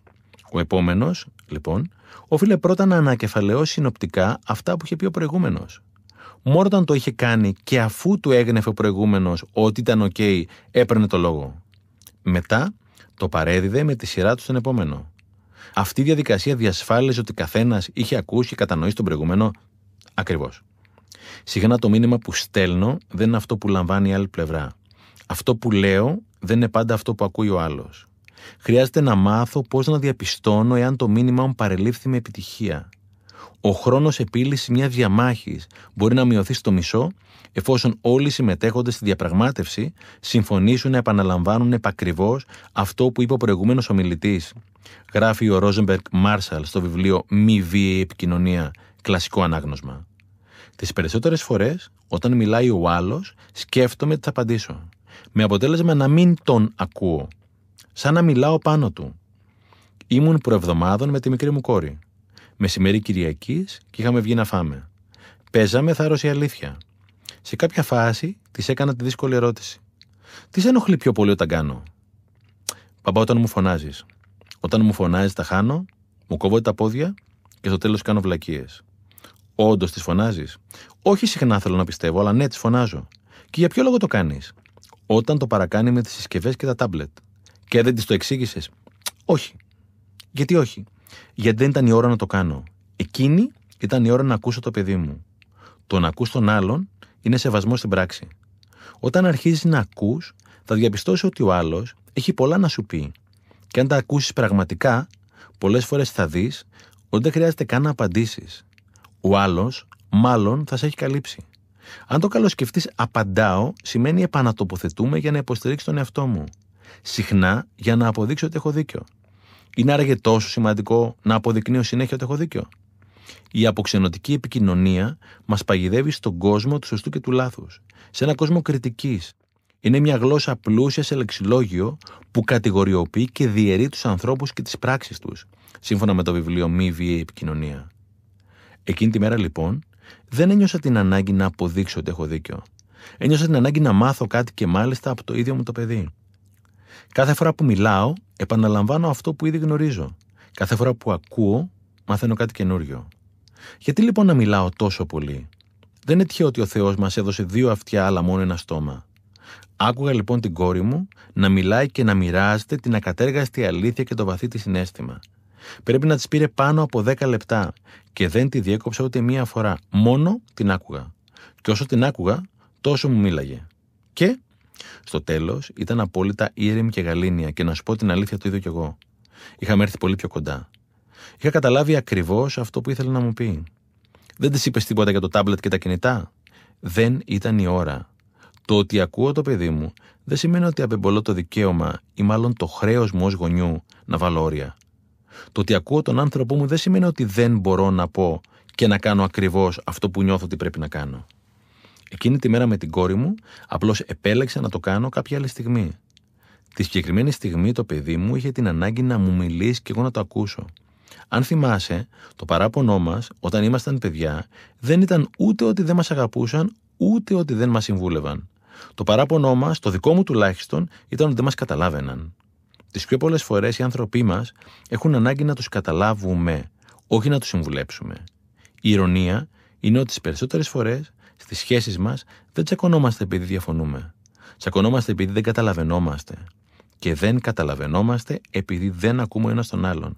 Και φυσικά πρώτα απ' όλα δεν ακούμε τον ίδιο μας τον εαυτό. Σε μια σχέση Δεν είναι απαραίτητο να συμφωνήσεις με τον άλλον. Είναι απαραίτητο όμως να τον κατανοήσεις. Η σχέση με την κόρη σου είναι πάντα καλή? Όχι. Είναι όμως πια αληθινή. Και η κόρη μου ξέρει ότι όποτε θελήσει να μου πει κάτι, εγώ θα το ακούσω. Χωρίς να το κρίνω. Κάτι σαν ένα απάνεμο λιμάνι. Είναι τεράστια η ανακούφιση να ξέρεις ότι όποτε χρειαστείς θα μπεις μέσα και θα βρεις προστασία και κατανόηση. Στο βιβλίο της The Listening Path, η Τζούλια Κάμερον λέει ένα μαγικό. Το να ακούς είναι μορφή πνευματικής φιλοξενίας. Άκου και ένα ωραίο. Δεν γίνεται να μισείς κάποιον που κατανοείς. Η κατανόηση έχει μέσα της αγάπη. Έχεις και άλλη ιστορία? Προκαιρού είχα πλακωθεί με έναν κολλητό μου, συνονόματο. Είχε συμβεί λοιπόν κάτι με τον Στέφανο και είχαμε παρεξηγηθεί. Και όσο περνούσε ο καιρός, τα πράγματα όλο και χειροτέρευαν. Γιατί? Γιατί η σιωπή δεν έλυσε ποτέ κανένα πρόβλημα. Γι' αυτό. Και είναι πολύ βαρύ το χέρι που θα σηκώσει το ακουστικό για να προκαλέσει μια δύσκολη συζήτηση. Όμως το σήκωσα το ακουστικό εκείνη τη μέρα, γιατί ήξερα ότι θα με πήγαινε στο σωστό. Ήρθε η μέρα της συνάντησής μας λοιπόν και η ατμόσφαιρα ήταν πολύ βαριά. Πώς ένιωθες? Δυσκολία. Βάρος και δυσκολία. Έκανα όμως αυτό που ήξερα ότι έπρεπε να κάνω. Πολλές φορές περιμένουμε να ελαφρύνουμε για να το κάνουμε. Δουλεύει ανάποδα όμως. Κάνεις αυτό που πρέπει να κάνεις για να ελαφρύνεις. Η συνάντηση έγινε σπίτι μου. Ξεκίνησα εγώ να μιλάω στο φίλο μου. Ξεκίνησα να του λέω πώς αισθανόμουν με την όλη φάση. Δεν με διέκοψε καθόλου. Όπως ακριβώς δεν είχα διακόψει εγώ την κόρη μου. Μόνο με άκουγε. Επί μία ώρα με άκουγε απόλυτα προσιλωμένος. Σε μία ώρα του είχα πει όλα μου τα παράπονα. Όλοι μέσα μας έχουμε ένα μικρό παιδάκι που του χρωστάμε και πάντα θα του χρωστάμε. Και το παράπονο του είναι ότι συχνά δεν το αφήνουμε να παραπονεθεί. Το έχουμε λογοκρίνει, το έχουμε ματαιώσει και συχνά το έχουμε φημώσει. Για να μην μακρηγορώ, ο φίλος μου τα άκουσε όλα. Μετά ήρθε η δική του σειρά να μιλήσει. Δεν τον διέκοψα καθόλου. Τον άκουσα με όλο μου το είναι. Και στο τέλος είχαμε ακούσει ένας τον άλλον ολοκληρωτικά. Εκείνη τη μέρα δεν συμφωνήσαμε. Κατανοηθήκαμε όμως. Καταλάβαμε ο ένας τον άλλον. Πώς ήμασταν μικροί και μας άλεθαν την τροφή για να τη μασίσουμε, τόσο την είχαμε αλέσει. Αυτό όμως που κάνατε δεν ήταν αυτό που λέμε παράλληλοι μονόλογοι. Αυτό ακριβώς ήταν. Και δεν είναι κακοί οι παράλληλοι μονόλογοι. Όχι όταν ακούς τον άλλον. Βγες από τα κουτάκια. Εκείνη τη μέρα λοιπόν ήρθαμε αφάνταστα κοντά με τον φίλο μου. Και σήμερα? Σήμερα η φιλία μας είναι 100 φορές πιο δυνατή. Ο Στεφανάκος δεν είναι πια φίλος, είναι αδερφός. Εκείνο το βαθύ δίωρο θα μας ενώνει για πάντα. Και όλο αυτό επειδή εκείνη τη μέρα σήκωσα το τηλέφωνο για να τον καλέσω. Είχα 100 λόγους για να μην το κάνω. Κι όμως επέλεξα τον ένα για να το κάνω. Τα καλύτερα μαθηματικά είναι να μπορώ στο τώρα να υπολογίσω το μελλοντικό αποτέλεσμα των σημερινών μου επιλογών. Εάν το να μιλάς είναι ασήμι, το να ακούς είναι χρυσάφι. Και το να ακούς προϋποθέτει ησυχία. Ησυχία και σιωπή, μέσα και έξω. Μέσα στη σιωπή ακούγονται όλα, λέει η φίλη μου η Σοφία. Και ο ποιητής Ρουμί είχε γράψει: η σιωπή είναι η γλώσσα του Θεού. Όλα τα άλλα είναι ευθυνές μεταφράσεις. Η ικανότητά μας να επικοινωνούμε μεταξύ μας θα κρίνει την ίδια την επιβίωση του ανθρώπινου είδους στον πλανήτη μας. Δεν μπορούμε να συνεννοηθούμε γιατί δεν έχουμε μάθει να επικοινωνούμε. Γι' αυτό και η κλιματική αλλαγή έχει φτάσει εδώ που έχει φτάσει. Η επικοινωνία είναι θεραπεία, λέει ο φίλος μου Κωνσταντίνος. Και ο επίσκοπος Τζέιξ λέει: μιλάμε, αλλά δεν ακούμε. Έχουμε φεύγει κάθε συσκευή για να μιλάμε, όχι όμως για να ακούμε. Τι λέει ο ένας τον άλλον, αντί να μιλάει ο ένας τον άλλον. Μου στοιχίζει τη δουλειά μου, μου στοιχίζει τα οικονομικά μου, μου στοιχίζει το γάμο μου, μου στοιχίζει τα ίδια μου τα παιδιά. Είναι τεράστιο το τίμημα που καλούμε να πληρώσω. Μόνο και μόνο επειδή δεν έμαθα να επικοινωνώ. Μόνο και μόνο επειδή δεν έμαθα να ακούω. Κάθε μέρα που μαθαίνεις κάτι καινούριο, ο εαυτός σου σου λέει ευχαριστώ. Γνώση. Αυτό το δουλεύω με τον εαυτό μου. Τι στο καλό σημαίνει? 100 πράγματα. Μαθαίνω μέχρι να δω τα ραδίκια ανάσκελα, το λέει ο Καλογύρου. Αυξάνω την ικανότητά μου να αντιλαμβάνομαι αυτό που συμβαίνει τριγύρω μου και μέσα μου, το λέει ο Σταύς Καλύβας. Βρίσκω 60 λεπτά την ημέρα για να γυμνάζω τους νοητικούς και ψυχικούς μου μυς, θα σου έλεγα εγώ. Τελειώνω με την εκπαίδευση, όχι μόνο με την εξέλιξη. Με την εξέλιξη δεν τελειώνω ποτέ. Τουλάχιστον δεν θα έπρεπε να τελειώνω. Το να γίνομαι μεγαλύτερος γίνεται αυτόματα. Το να γίνομαι καλύτερος δεν γίνεται αυτόματα. Θέλει δουλειά. Για να μπορώ να έχω κάτι περισσότερο, πρέπει να γίνω ο ίδιος κάτι περισσότερο. Ο κόσμος θέλει κάτι περισσότερο, αλλά δεν θέλει να γίνει ο ίδιος κάτι περισσότερο. Σε ένα από τα λιγότερο γνωστά του βιβλία, ο Στίβεν Κόβι αναφέρει χαρακτηριστικά. Αν σου εγγυόταν κάποιος ότι επενδύοντας μία από τις 24 ώρες της ημέρας, οι υπόλοιπες 23 θα ήταν πολύ καλύτερες, θα το έκανες? Εννοείται θα το έκανα. Το κάνεις? Όχι πάντα. Πιο συχνά το κάνεις ή πιο συχνά δεν το κάνεις? Πιο συχνά δεν το κάνω. Γιατί όμως δεν το κάνω, αφού ξέρω ότι είναι εύκολο να το κάνω? Γιατί τα πράγματα που είναι εύκολο να κάνεις, είναι και εύκολο να μην τα κάνεις. Όλα είναι θέμα συνηθιών. Δεν προλαβαίνω, γι' αυτό δεν το κάνω. Αυτή είναι η δικαιολογία σου. Ο χρόνος δεν θα σε βρει. Εσύ θα τον δημιουργήσεις. Τις προάλλες μιλούσα με τη φίλη μου την Μελίζα. Της Μελίζας της κόλλησε εδώ και χρόνια τη συνήθεια να κολυμπάει όλο το χρόνο στη θάλασσα. Η φίλη μου έχει 2 παιδιά και πρέπει 7.30 το πρωί να είναι έτοιμα για το σχολείο. Μια μέρα την πέτυχα 6.30 το πρωί μέσα στο καταχύμωνο να βγαίνει από τη θάλασσα. Μου κάνει τόσο καλό που και στις 3 το πρωί, αν έπρεπε να ξυπνάω για να κολυμπάω, θα το έκανα. Είναι θέμα ζωής και θανάτου για μένα. Όταν αποφασίσεις λοιπόν ότι η γνώση είναι θέμα ζωής και θανάτου για σένα, θα το κάνεις. Μέχρι τότε θα βρίσκεις δικαιολογίες και η ειρωνία είναι ότι θα ευσταθούν. Το να μαθαίνω είναι η σημαντικότερη επιλογή της ζωής μου, γιατί από αυτήν εξαρτώνται όλες οι υπόλοιπες. Καλύτερη γνώση σημαίνει καλύτερες επιλογές. Και καλύτερες επιλογές σημαίνει καλύτερα αποτελέσματα, όπως λέει ο Ρόμπιν Σάρμα. Η γνώση μου είναι το ταβάνι μου. Εάν η αυτογνωσία μου και η προσωπική μου εξέλιξη με ταβάνι το 10 είναι στο 3, όλοι οι τομείς της ζωής μου θα ταβανώνουν κοντά στο 3. Τα οικονομικά μου, οι σχέσεις μου, η υγεία μου. Κάθε φορά που ανεβάζω το ταβάνι, δημιουργώ χώρο για να ανεβούν όλες οι επιλογές μου. Οι περισσότεροι από εμάς δεν κάνουμε λάθη από πρόθεση. Από άγνοια τα κάνουμε. Μας λείπει η γνώση. Αλλά έχουμε άγνοια ότι μας λείπει η γνώση. Η άγνοια είναι η ρίζα και ο μίσχος κάθε κακού, έλεγε ο Πλάτωνας. Είμαι εδώ που είμαι λόγω της γνώσης που είχα και θα είμαι εκεί που θα είμαι λόγω της γνώσης που έχω. Η ποιότητα της ζωής μου είναι ευθέως ανάλογη της γνώσης μου και η ποσότητα του πόνου μου είναι αντιστρόφως ανάλογη της γνώσης μου. Όσο λιγότερα ξέρω, τόσο περισσότερο θα πονάω. Υπάρχουν και άλλοι λόγοι για να δουλεύω με τον εαυτό μου. Πολλοί. Στο βιβλίο «Συνδεδεμένοι», ο Χριστάκης λέει ότι γίνεσαι οι 5 άνθρωποι που έχεις τριγύρω σου. Πες μου τον φίλο σου να σου πω ποιος είσαι, λέει ο λαός. Όλα κολλάνε. Και η επιτυχία κολλάει και η αποτυχία κολλάει. Και η αισιοδοξία κολλάει και η απεσιοδοξία κολλάει. Στους χώρους προσωπικής εξέλιξης θα βρεις κατάλληλους συνοδοιπόρους για να πας τη ζωή σου μπροστά. Μιλάω για λέσχες βιβλιοφιλίας, περιπατητικούς ομίλους, αθλητικούς συλλόγους, σεμινάρια αυτογνωσίας, ομάδες ψυχοθεραπείας και πολλά ακόμα. Εμένα οι περισσότεροι φίλοι μου πια προέρχονται από τους συγκεκριμένους χώρους. Μιλάμε την ίδια γλώσσα, συνεννοούμαστε. Άσε που η προσωπική σου ανάπτυξη εκτοξεύει και την αυτοπεποίθηση και την αυτοεκτίμησή σου. Δεν είναι το ίδιο αυτά τα δύο? Δεν είναι. Και εμένα, μια φίλη μου το έχει εξηγήσει.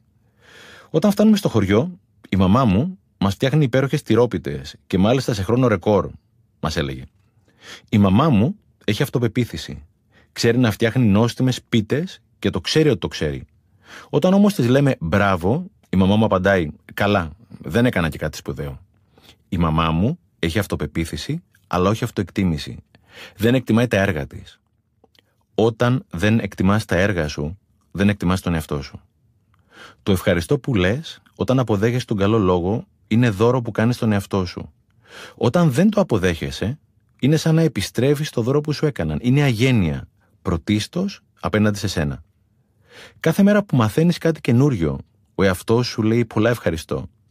Δεν τα ακούς, όμως τα νιώθεις. Συνεχίζω. Ναι. Υπάρχει ένας κλασικός ινδιάνικος μύθος. Ο παππούς έλεγε στον εγγονό του ότι μέσα μας έχουμε 2 λύκους, τον καλό και τον κακό. Ένας από τους 2 θα κερδίσει. Όταν ο εγγονός ρώτησε ποιος θα κερδίσει, ο παππούς απάντησε «αυτός που ταΐζεις περισσότερο». Όταν λοιπόν ταΐζεις την εξέλιξή σου, δεν σου μένει χρόνος ούτε για κριτική, ούτε για κουτσομπολιό, ούτε για συνεχές χασομέρι. Εάν νομίζεις ότι εμένα δεν μου αρέσουν η κλειδαρότρυπα και το κουτσομπολιό, κάνεις λάθος. Απλώς δεν μου μένει χρόνος γιατί έχω φροντίσει να είμαι απασχολημένος με τον καλό το λύκο, με τη γνώση. Στο τέλος της ζωής, ο μέσος άνθρωπος θα έχει περάσει 10 χρόνια μπροστά στην τηλεόραση και στις οθόνες. Τουλάχιστον τα μισά από αυτά είναι χαμένα. Γλιτώνεις λοιπόν 5 πολύτιμα χρόνια από τη ζωή σου που όχι μόνο πάνε χαμένα, αλλά σου καταστρέφουν και τα υπόλοιπα. Σύμφωνα με το εξαιρετικό βιβλίο της Κάρολ Ντουέκ, «Άλλαξε τον τρόπο που σκέφτεσαι», οι άνθρωποι χωρίζονται σε αυτούς που έχουν ανοιχτό μυαλό και σε αυτούς που έχουν κλειστό μυαλό. Fixed versus growth mindset. Σε μαθητές και μη μαθητές. Learners και non-learners. Σε μια πρόσφατη συνέντευξη με ρώτησαν εάν θα μάθουμε από την πρόσφατη πανδημία. Τους απάντησα ότι κάποιοι θα μάθουμε και κάποιοι όχι. Όταν με ρώτησαν ποιοι θα μάθουν, τους απάντησα ότι θα μάθουν αυτοί που έχουν μάθει να μαθαίνουν. Αυτοί που έχουν μάθει να γκρινιάζουν, θα γκρινιάξουν. Αυτοί που έχουν μάθει να βρίσκουν τη λύση, θα βρουν τη λύση. Και αυτοί που έχουν μάθει να βρίσκουν το πρόβλημα, θα βρουν το πρόβλημα. Οι ξερόλες θα συνεχίσουν να έχουν κακή σχέση με τον εαυτό τους, αλλά ακριβώς επειδή είναι ξερόλες, δεν θα το αντιληφθούν. Γιατί ξερόλες έχουν κακή σχέση με τον εαυτό τους? Γιατί κάθε φορά που υπάρχει αφορμή για να μάθουν, προσπαθούν να πείσουν και τον εαυτό τους και τους τριγύρω τους ότι το ξέρουν.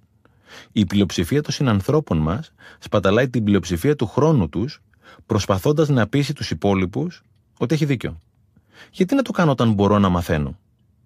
Όπως λέγαμε παραπάνω, κάθε φορά που μαθαίνω, ο εαυτός μου λέει πολλά ευχαριστώ. Όταν τα ξέρω όλα, απλώς στερώ αυτή τη χαρά από τον εαυτό μου. Σύμφωνα με το «Άλλαξε τον τρόπο που σκέφτεσαι», οι ξερόλες συχνότερα πάσχουν από κατάθλιψη, γιατί κάθε φορά που υπάρχει διαφωνία εξαντλούν όλη την ενέργειά τους και την αυστηρότητα στον εαυτό τους για να πείσουν ότι έχουν δίκιο. Αυτό δημιουργεί σύγκρουση μέσα τους. Κατάθλιψη ίσον θυμός απέναντι στον εαυτό μου. «Δεν μπορώ να μάθω αυτό που νομίζω ότι γνωρίζω», έλεγε ο Επίκτητος. Διαβάζεις βιβλία? Παλιά διάβαζα. Είναι σημαντικό να διαβάζουμε. Αυτός που γνωρίζει να διαβάζει και δεν διαβάζει, δεν διαφέρει από αυτόν που δεν γνωρίζει να διαβάζει. Αγοράζεις ένα βιβλίο και κοστίζει 15 ευρώ. Πέρα από χάρτινο, μπορείς πλέον να το βρεις και σε ηλεκτρονική και σε ακουστική μορφή. Μέσα από συμβουλές για σωστή διατροφή και άσκηση, το βιβλίο αυτό σου σώζει τη ζωή. Πόσο τελικά άξιζε το βιβλίο? Όχι πόσο κόστησε. Δεν ξέρω. Όσο η ζωή μου? Και πόσο αξίζει η ζωή σου? Κάποια δισεκατομμύρια? Ας υποθέσουμε ναι, αν και δεν μπορεί να αποτιμηθεί μια ζωή. Το βιβλίο λοιπόν άξιζε δισεκατομμύρια. Κόστησε όμως 15 ευρώ. Πώς ήταν η υπεραξία του? Δισεκατομμύρια? Άσε και το άλλο. Όταν επιλέγεις να εξελίσσεσαι, διασκεδάζεις και με την κίνηση στους δρόμους. Στο αυτοκίνητο είσαι περίπου 400 ώρες το χρόνο. Όταν χρησιμοποιείς αυτές τις ώρες για να ακούς πολύτιμες ομιλίες, podcast, audiobooks, Spotify κτλ., δεν θα ξαναγκρινιάξεις για την κίνηση. Στο αυτοκίνητο τα τελευταία χρόνια έχω μάθει περισσότερα από όσα είχα μάθει στο πτυχίο και στο μεταπτυχιακό μαζί. Όταν οι άλλοι γκρινιάζουν για την κίνηση, εγώ παρακαλώ να έχει λίγη ακόμη για να τελειώσει το κεφάλαιο. Έχω φυσικά ξεκινήσει νωρίτερα. Με αυτόν τον τρόπο, κάθε χρόνο τελειώνω 30 με 40 ακουστικά βιβλία την ώρα που οι άλλοι γκρινιάζουν. Σε διαβεβαιώνω ότι δεν είμαι πιο έξυπνος. Κάνω όμως πιο έξυπνες επιλογές, με βάση τουλάχιστον το δικό μου σκοπό ζωής. Ειδικά όσοι είμαστε γονείς, έχουμε διπλό χρέος να δουλεύουμε τον εαυτό μας. Τα παιδιά μας δεν κάνουν αυτό που τους λέμε να κάνουν, κάνουν αυτό που κάνουμε.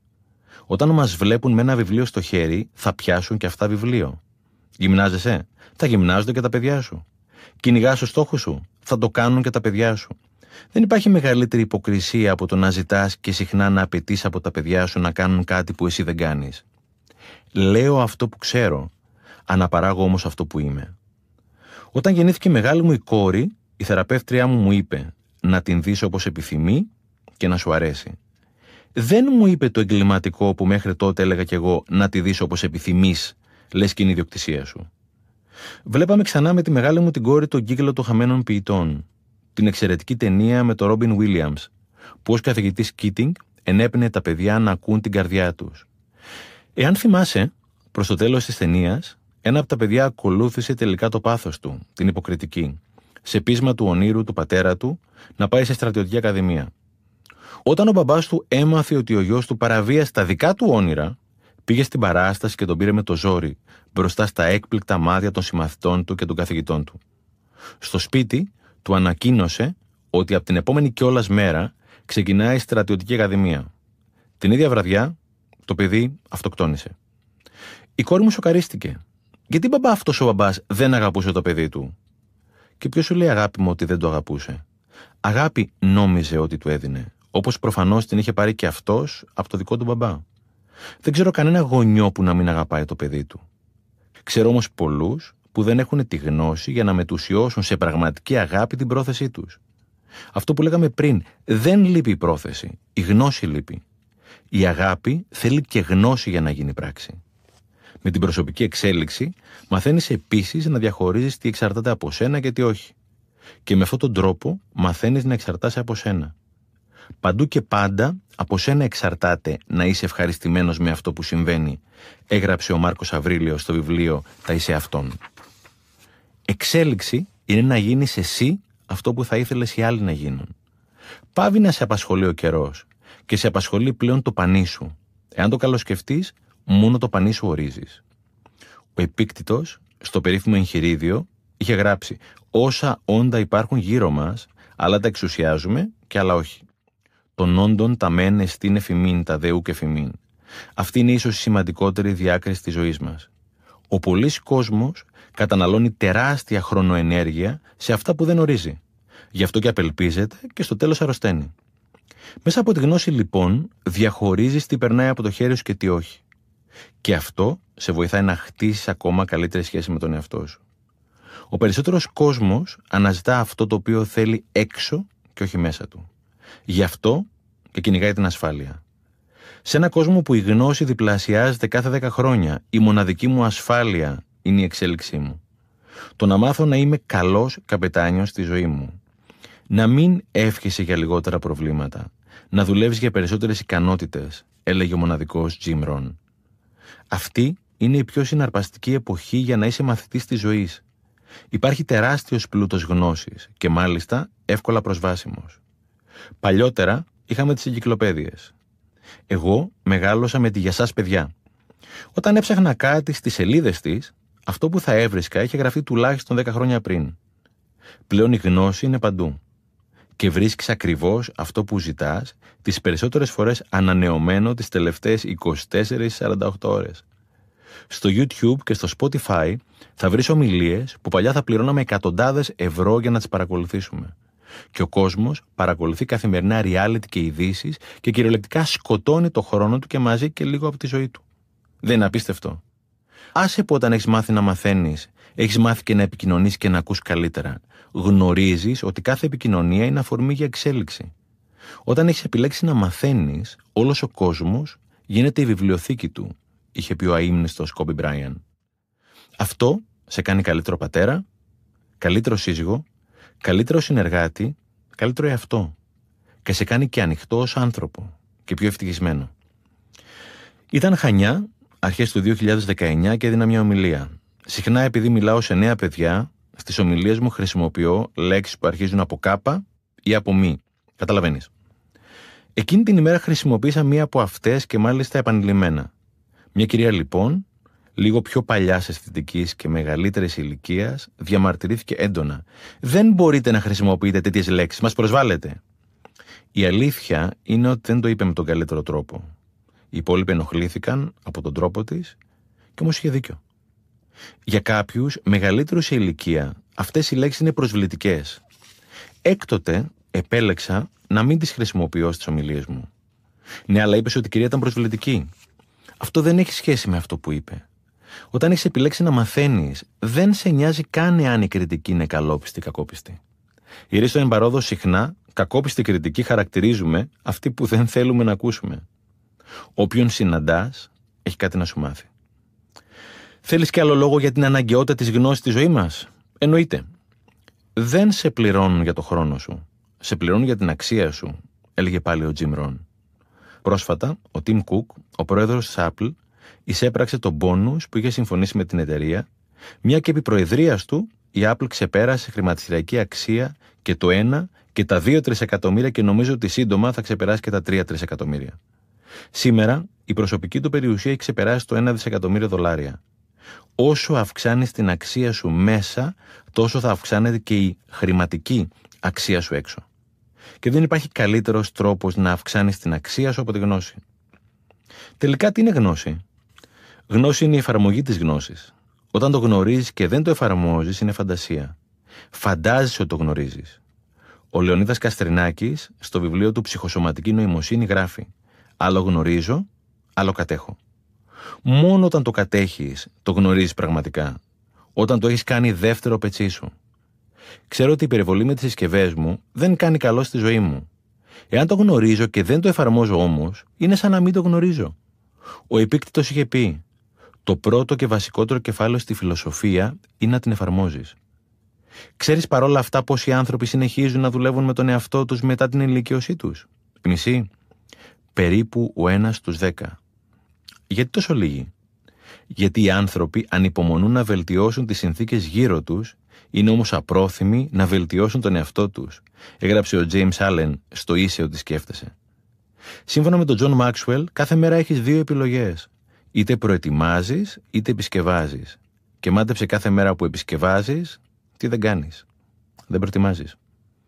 Άκου και ένα πραγματικά πολύ καλό που διάβασα σε ένα βιβλίο της Ρουτ Νιέβες. Κάνε τα όνειρά σου πραγματικότητα. Το να αναθεωρείς όλα όσα έχεις ως δεδομένα είναι εξίσου απαραίτητο με το να ελέγχεις τα τρόφιμα που έχεις στο ψυγείο. Εάν δεν πετάξεις όσα έχουν χαλάσει, θα μολύνουν και τα υπόλοιπα και θα σε βλάψουν να τα φας. Από το ψυγείο πετάς τα λιγμένα και αγοράζεις καινούρια. Από τη ζωή σου. Κανείς δεν γνωρίζει αρκετά για να είναι απεσιόδοξος. Wayne Dyer. Μήπως τα πράγματα πάνε καλά? Επιμένεις ότι τα πράγματα πάνε καλά? Στην πλειοψηφία τους, πολύ καλύτερα από όσο πήγαιναν και από όσο νομίζουμε ότι πηγαίνουν. Ειλικρινά θέλω να ξέρω πού στηρίζεις την αισιοδοξία σου. Επιστρέφαμε από Χίο. Περπατούσαμε στο αεροδρόμιο στην Αθήνα για να πάρουμε τις αποσκευές μας. Κάποια στιγμή προσπεράσαμε το καπνιστήριο. Υπάρχει πια ειδικό κλειστό καπνιστήριο με τη χορηγία γνωστής μάρκας τσιγάρων. Με έκανε να θυμηθώ τα παλιά χρόνια, το πρόλαβα, που επιτρεπόταν το κάπνισμα ακόμη και μέσα στο αεροπλάνο. Υπήρχαν τότε θέσεις καπνιστών και μη καπνιστών. Επειδή όμως η καμπίνα είναι ενιαία, γινώσουν κυριολεκτικά ντουμάνι. Το είδα και στο πλοίο, και το χειρότερο και στο γραφείο. Ακόμα και αν δεν κάπνιζες, ήσουν υποχρεωμένος να καπνίζεις και στο τέλος της ημέρας να βρωμάς και εσύ και τα ρούχα σου. Σήμερα, σχεδόν σε όλους τους κλειστούς χώρους απαγορεύεται το κάπνισμα. Ο κόσμος όμως συνεχίζει να γκρινιάζει για τους χώρους όπου παραβιάζεται η νομοθεσία. Έχουν άδικο? Δεν έχουν. Αλλά είναι εξαιρετικά σημαντικό να βλέπουμε τη μεγάλη εικόνα. Οι νόμοι πρέπει να τηρούνται. Αλλά ακόμη και όταν παραβιάζεται ο νόμος, έχεις επιλογή. Να κάνεις σύσταση ή να καλέσεις την αρμόδια υπηρεσία. Πάντα έχεις επιλογή. Και η γκρίνια είναι επιλογή. Αλλά δεν σε συμφέρει. Ο κόσμος έχει πάθει μοιοπία απέναντι στο καλό. Δεν μπορεί να το δει. Το γεγονός ότι από τους 100 χώρους που παλιά επιτρεπόταν το κάπνισμα, οι 90 πλέον είναι καθαροί, το προσπερνάμε. Δεν είναι καν στο οπτικό μας πεδίο. Όταν δεν μπορείς να δεις το καλό, δεν μπορείς και να το ζήσεις. Και όταν δεν μπορείς να το ζήσεις, δεν μπορείς και να το αναπαράξεις. Και νομοτελειακά οδηγείσαι σε μια μίζερη ζωή. Η απεσιοδοξία δεν είναι ποτέ ο καλύτερος τρόπος για να αντιμετωπίσεις μια κατάσταση. Σε κρατάει κολλημένο, χωρίς να το αντιλαμβάνεσαι, και εμποδίζει κάθε αλλαγή προς το καλύτερο. Στο οπτικό σου πεδίο υπάρχει συνέχεια ένα πρόβλημα, κάτι κακό, μια δυσκολία. Για να μπορέσεις να δεις το καλό, θα πρέπει να καθαρίσεις το οπτικό σου πεδίο. Στο τέλος, και συχνά και στην αρχή της ημέρας, είσαι γεμάτος φασαρία, αρνητισμό, γκρίνια, κουτσομπολιό, κριτική. Όλα αυτά είναι λεκέδες στα γυαλιά σου που σε εμποδίζουν να δεις το καλό, και έξω και μέσα. Οι άνθρωποι που δεν μπορούν να δουν το καλό έξω, δεν μπορούν να το δουν και μέσα τους. Και υποφέρουν όχι από τις συνθήκες, αλλά από το πώς έχουν επιλέξει να βλέπουν τις συνθήκες. Η ζωή μου δεν καθορίζεται από αυτό που συμβαίνει, αλλά από το πώς αντιλαμβάνομαι αυτό που συμβαίνει. Είναι κατάρα να μην μπορώ να δω το καλό. Ένα μόνιμο αυτογκόλ. Άσε που από τότε που απαγορεύτηκε το τσιγάρο, έπεσε και πάνω από 10% το ποσοστό των καπνιστών. Για το κάπνισμα δεν έχεις άδικο. Ας πάμε σε άλλο θέμα. Προεβδομάδος πήγα στη Δράμα για μια ομιλία. Οδήγησα. Όταν ήμουν πιτσιρικάς, κάθε ρεύμα της Εθνικής ήταν μια μισή λωρίδα χωρίς διάζωμα στη μέση. Έκανες το σταυρό σου, μη σου έρθει κανένα αυτοκίνητο από το αντίθετο ρεύμα. Τώρα πια όλη η Εθνική έχει διάζωμα και είναι 2,5 λωρίδες. Είναι ασφαλής. Ο κόσμος τώρα γκρινιάζει που δεν είναι φωτισμένοι. Η αλήθεια είναι ότι δεν είναι φωτισμένοι, στο σύνολό της τουλάχιστον. Σε πάω στοίχημα ότι όταν με το καλό φωτιστεί θα γκρινιάζουμε για τις καμένες λάμπες. Και γιατί το κάνουμε αυτό? Γιατί νομίζουμε ότι μέσα από το κακό παίρνουμε σημαντικότητα. Νομίζουμε ότι αξίζουμε. Έχουμε εκπαιδευτεί να πιστεύουμε ότι αρνητικό σημαίνει ρεαλιστικό και θετικό μη ρεαλιστικό, λέει η Τζούλια Κάμερον στο δρόμο του καλλιτέχνη. Και έχουμε άθελά μας διαμορφώσει δυσανεξία στο καλό. Λες και θα μας βαριστομαχιάσει. Και μια και μιλάμε για οδήγηση παγκοσμίως, έχουν προχωρήσει οι δοκιμές για driverless driving. Η μικρή μου κόρη που είναι 10, μάλλον δεν θα χρειαστεί ποτέ να οδηγήσει γιατί το αυτοκίνητο θα την πηγαίνει από μόνο του. Και αυτό γιατί είναι κατά ανάγκη καλό. Driverless driving σημαίνει μηδενικά ατυχήματα γιατί τα αυτοκίνητα θα κρατάνε από μόνο τους αποστάσεις. Driverless driving σημαίνει ότι δεν θα οδηγεί πια κανείς μεθυσμένος, άρα δεν θα θρηνήσουμε ξανά αθώα θύματα. Driverless driving σημαίνει ότι μια τετραμελής οικογένεια δεν θα χρειάζεται πλέον 4 αυτοκίνητα, αλλά λιγότερα, γιατί κάποια εξ αυτών θα εξυπηρετούν περισσότερα μέλη της οικογένειας στο πηγενέλα. Driverless driving επίσης σημαίνει χαμηλότερα ασφάλιστρα, γιατί η πιθανότητα ατυχήματος θα είναι σχεδόν μηδενική, άρα οικονομική ελάφρυνση στον οικογενειακό προϋπολογισμό. Driverless driving όμως θα σημαίνει και περισσότερους άνεργους αυτοκινητιστές. Τα πράγματα εξελίσσονται και πρέπει να εξελισσόμαστε κι εμείς μαζί. Κάποια επαγγέλματα θα εκλείψουν, κάποια άλλα νέα όμως θα δημιουργηθούν. Ήμουν σε μια ομιλία και ο εισηγητής εξηγούσε ότι λόγω της τεχνολογίας τα επόμενα χρόνια θα καταργηθούν παγκοσμίως 70 εκατομμύρια θέσεις εργασίας. Θα δημιουργηθούν όμως 110 εκατομμύρια νέες. Πρέπει να μάθω να προσαρμόζομαι, αλλιώς οι εξελίξεις θα με προσπεράσουν. Εάν δεν με έχουν ήδη προσπεράσει. Από τη στιγμή που θα γεννηθώ μέχρι τη στιγμή που θα πεθάνω, ένα μόνο είναι βέβαιο: ότι τα πράγματα θα αλλάζουν. Και έχω 2 επιλογές. Ή θα αποτελώ μέρος του προβλήματος, ή θα αποτελώ μέρος της λύσης. Ήδη πλέον, 2022, στα 5 αυτοκίνητα που πολλούνται στην Ευρώπη, το 1 είναι ηλεκτρικό. Τα ηλεκτρικά αυτοκίνητα παράγουν σχεδόν μηδενικές εκπομπές ρήπων, ανάλογα με το πόσο καθαρή είναι η παραγόμενη ενέργεια σε κάθε χώρα. Άρα λιγότερη ρήπη και μικρότερη επιβάρυνση της κλιματικής αλλαγής. Καμιά φορά νομίζω ότι πραγματικά ζεις στον κόσμο σου. Δεν πήρες είδηση φέτος το καλοκαίρι τις φωτιές? Κάει και η μισή Ελλάδα, η μισή Τουρκία, η μισή Ιταλία και η μισή Ισπανία και όχι μόνο. Πήρα. Το θέμα της κλιματικής αλλαγής είναι πραγματικά πολύ σημαντικό πρόβλημα. Έχουμε μπερδέψει τι σημαίνει σημαντικό και τι επίγον. Και θα κρίνει την επιβίωση του ανθρώπινου είδους στον πλανήτη στο μέλλον. Εννοείς θα κρίνει την επιβίωση του πλανήτη? Όχι. Εννοώ την επιβίωση του ανθρώπου. Ο πλανήτης μας επέζησε και μετά από δεινοσαύρους. Θα επιζήσει και μετά από τον άνθρωπο. Αν δεν προσέξουμε, εμείς θα αφανιστούμε. Και στην ιστορία, το ανθρώπινο είδος θα καταγραφεί ως ένα από τα πιο αλαζονικά, υστερόβουλα, επιθετικά, αλλά και ανόητα είδη που έζησαν ποτέ. Η κλιματική αλλαγή, σύμφωνα με τον Γιουβάλ Χαράρι, είναι από τα 3 κρισιμότερα θέματα για το ανθρώπινο είδος μαζί με τα πυρηνικά όπλα και την τεχνητή νοημοσύνη. Σε ένα βιβλίο του 1966, ο Earl Nightingale έγραφε ότι το 92% από αυτά που φοβόμαστε δεν θα συμβεί ποτέ. Δεν το έγραψε για να χαλαρώσουμε. Το έγραψε για να εστιαστούμε επιτέλους το 8% που είναι πραγματικά σημαντικά. Και η κλιματική αλλαγή είναι τεράστιο πρόβλημα εάν συνεχίσουμε να μην κάνουμε κάτι. Ήδη οι τελευταίες μελέτες δείχνουν πως ό,τι και αν κάνουμε πια, η περαιτέρω αύξηση της παγκόσμιας θερμοκρασίας μέχρι το 2040 είναι αναπόφευκτη. Εάν η ανθρωπότητα στο σύνολό της δεν συνεργαστεί, δεν θα τα καταφέρουμε. Και η ανθρωπότητα είναι ο καθένας από εμάς. Ένας να πάει προς τη σωστή κατεύθυνση, όλη η ανθρωπότητα πηγαίνει προς τη σωστή κατεύθυνση. Είναι αδιανόητο εν έτη 2022 να μην ανακυκλώνουμε. Και είναι αδιανόητο εν έτη 2022 κάθε ευρωπαϊκή οικογένεια να πετάει ετησίως 158 κιλά τροφής στα σκουπίδια. Τι γίνεται με τα αμαία και την πρόσβαση που κάποιοι ηλίθοι συνεχίζουν να παραβιάζουν τις διαβάσεις? Πρόσφατα βίωσα κι εγώ μια τέτοια περίπτωση.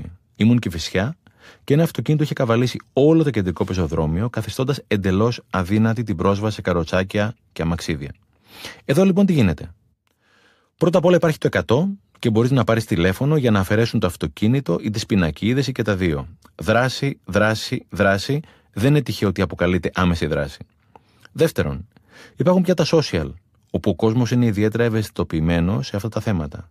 Υπενθυμίζω ότι προδεκαετιών ήταν κανόνας να παρκάρουν αυτοκίνητα μπροστά σε ράμπες αμαία.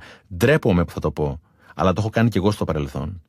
Και η κλασική δικαιολογία ήταν παρκάρω μόνο για 5 λεπτά. Λες και το αμαία θα δώσει ραντεβού για να περάσει απέναντι. Παλιά, η παραβίαση των ραμπών, αλλά και το παρκάρισμα σε θέση αμαία ήταν ο κανόνας. Πλέον είναι εξαίρεση, ή τουλάχιστον εξαιρέσεις.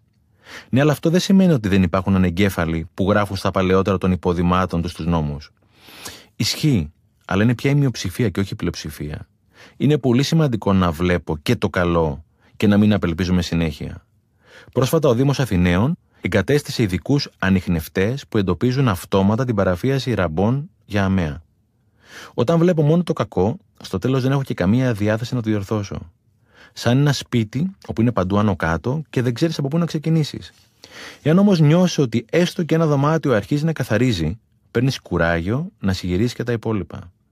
Κάπου είχα διαβάσει ότι για να αλλάξεις τον κόσμο χρειάζεται και θυμό αλλά και ελπίδα. Θυμό για να κινητοποιηθείς.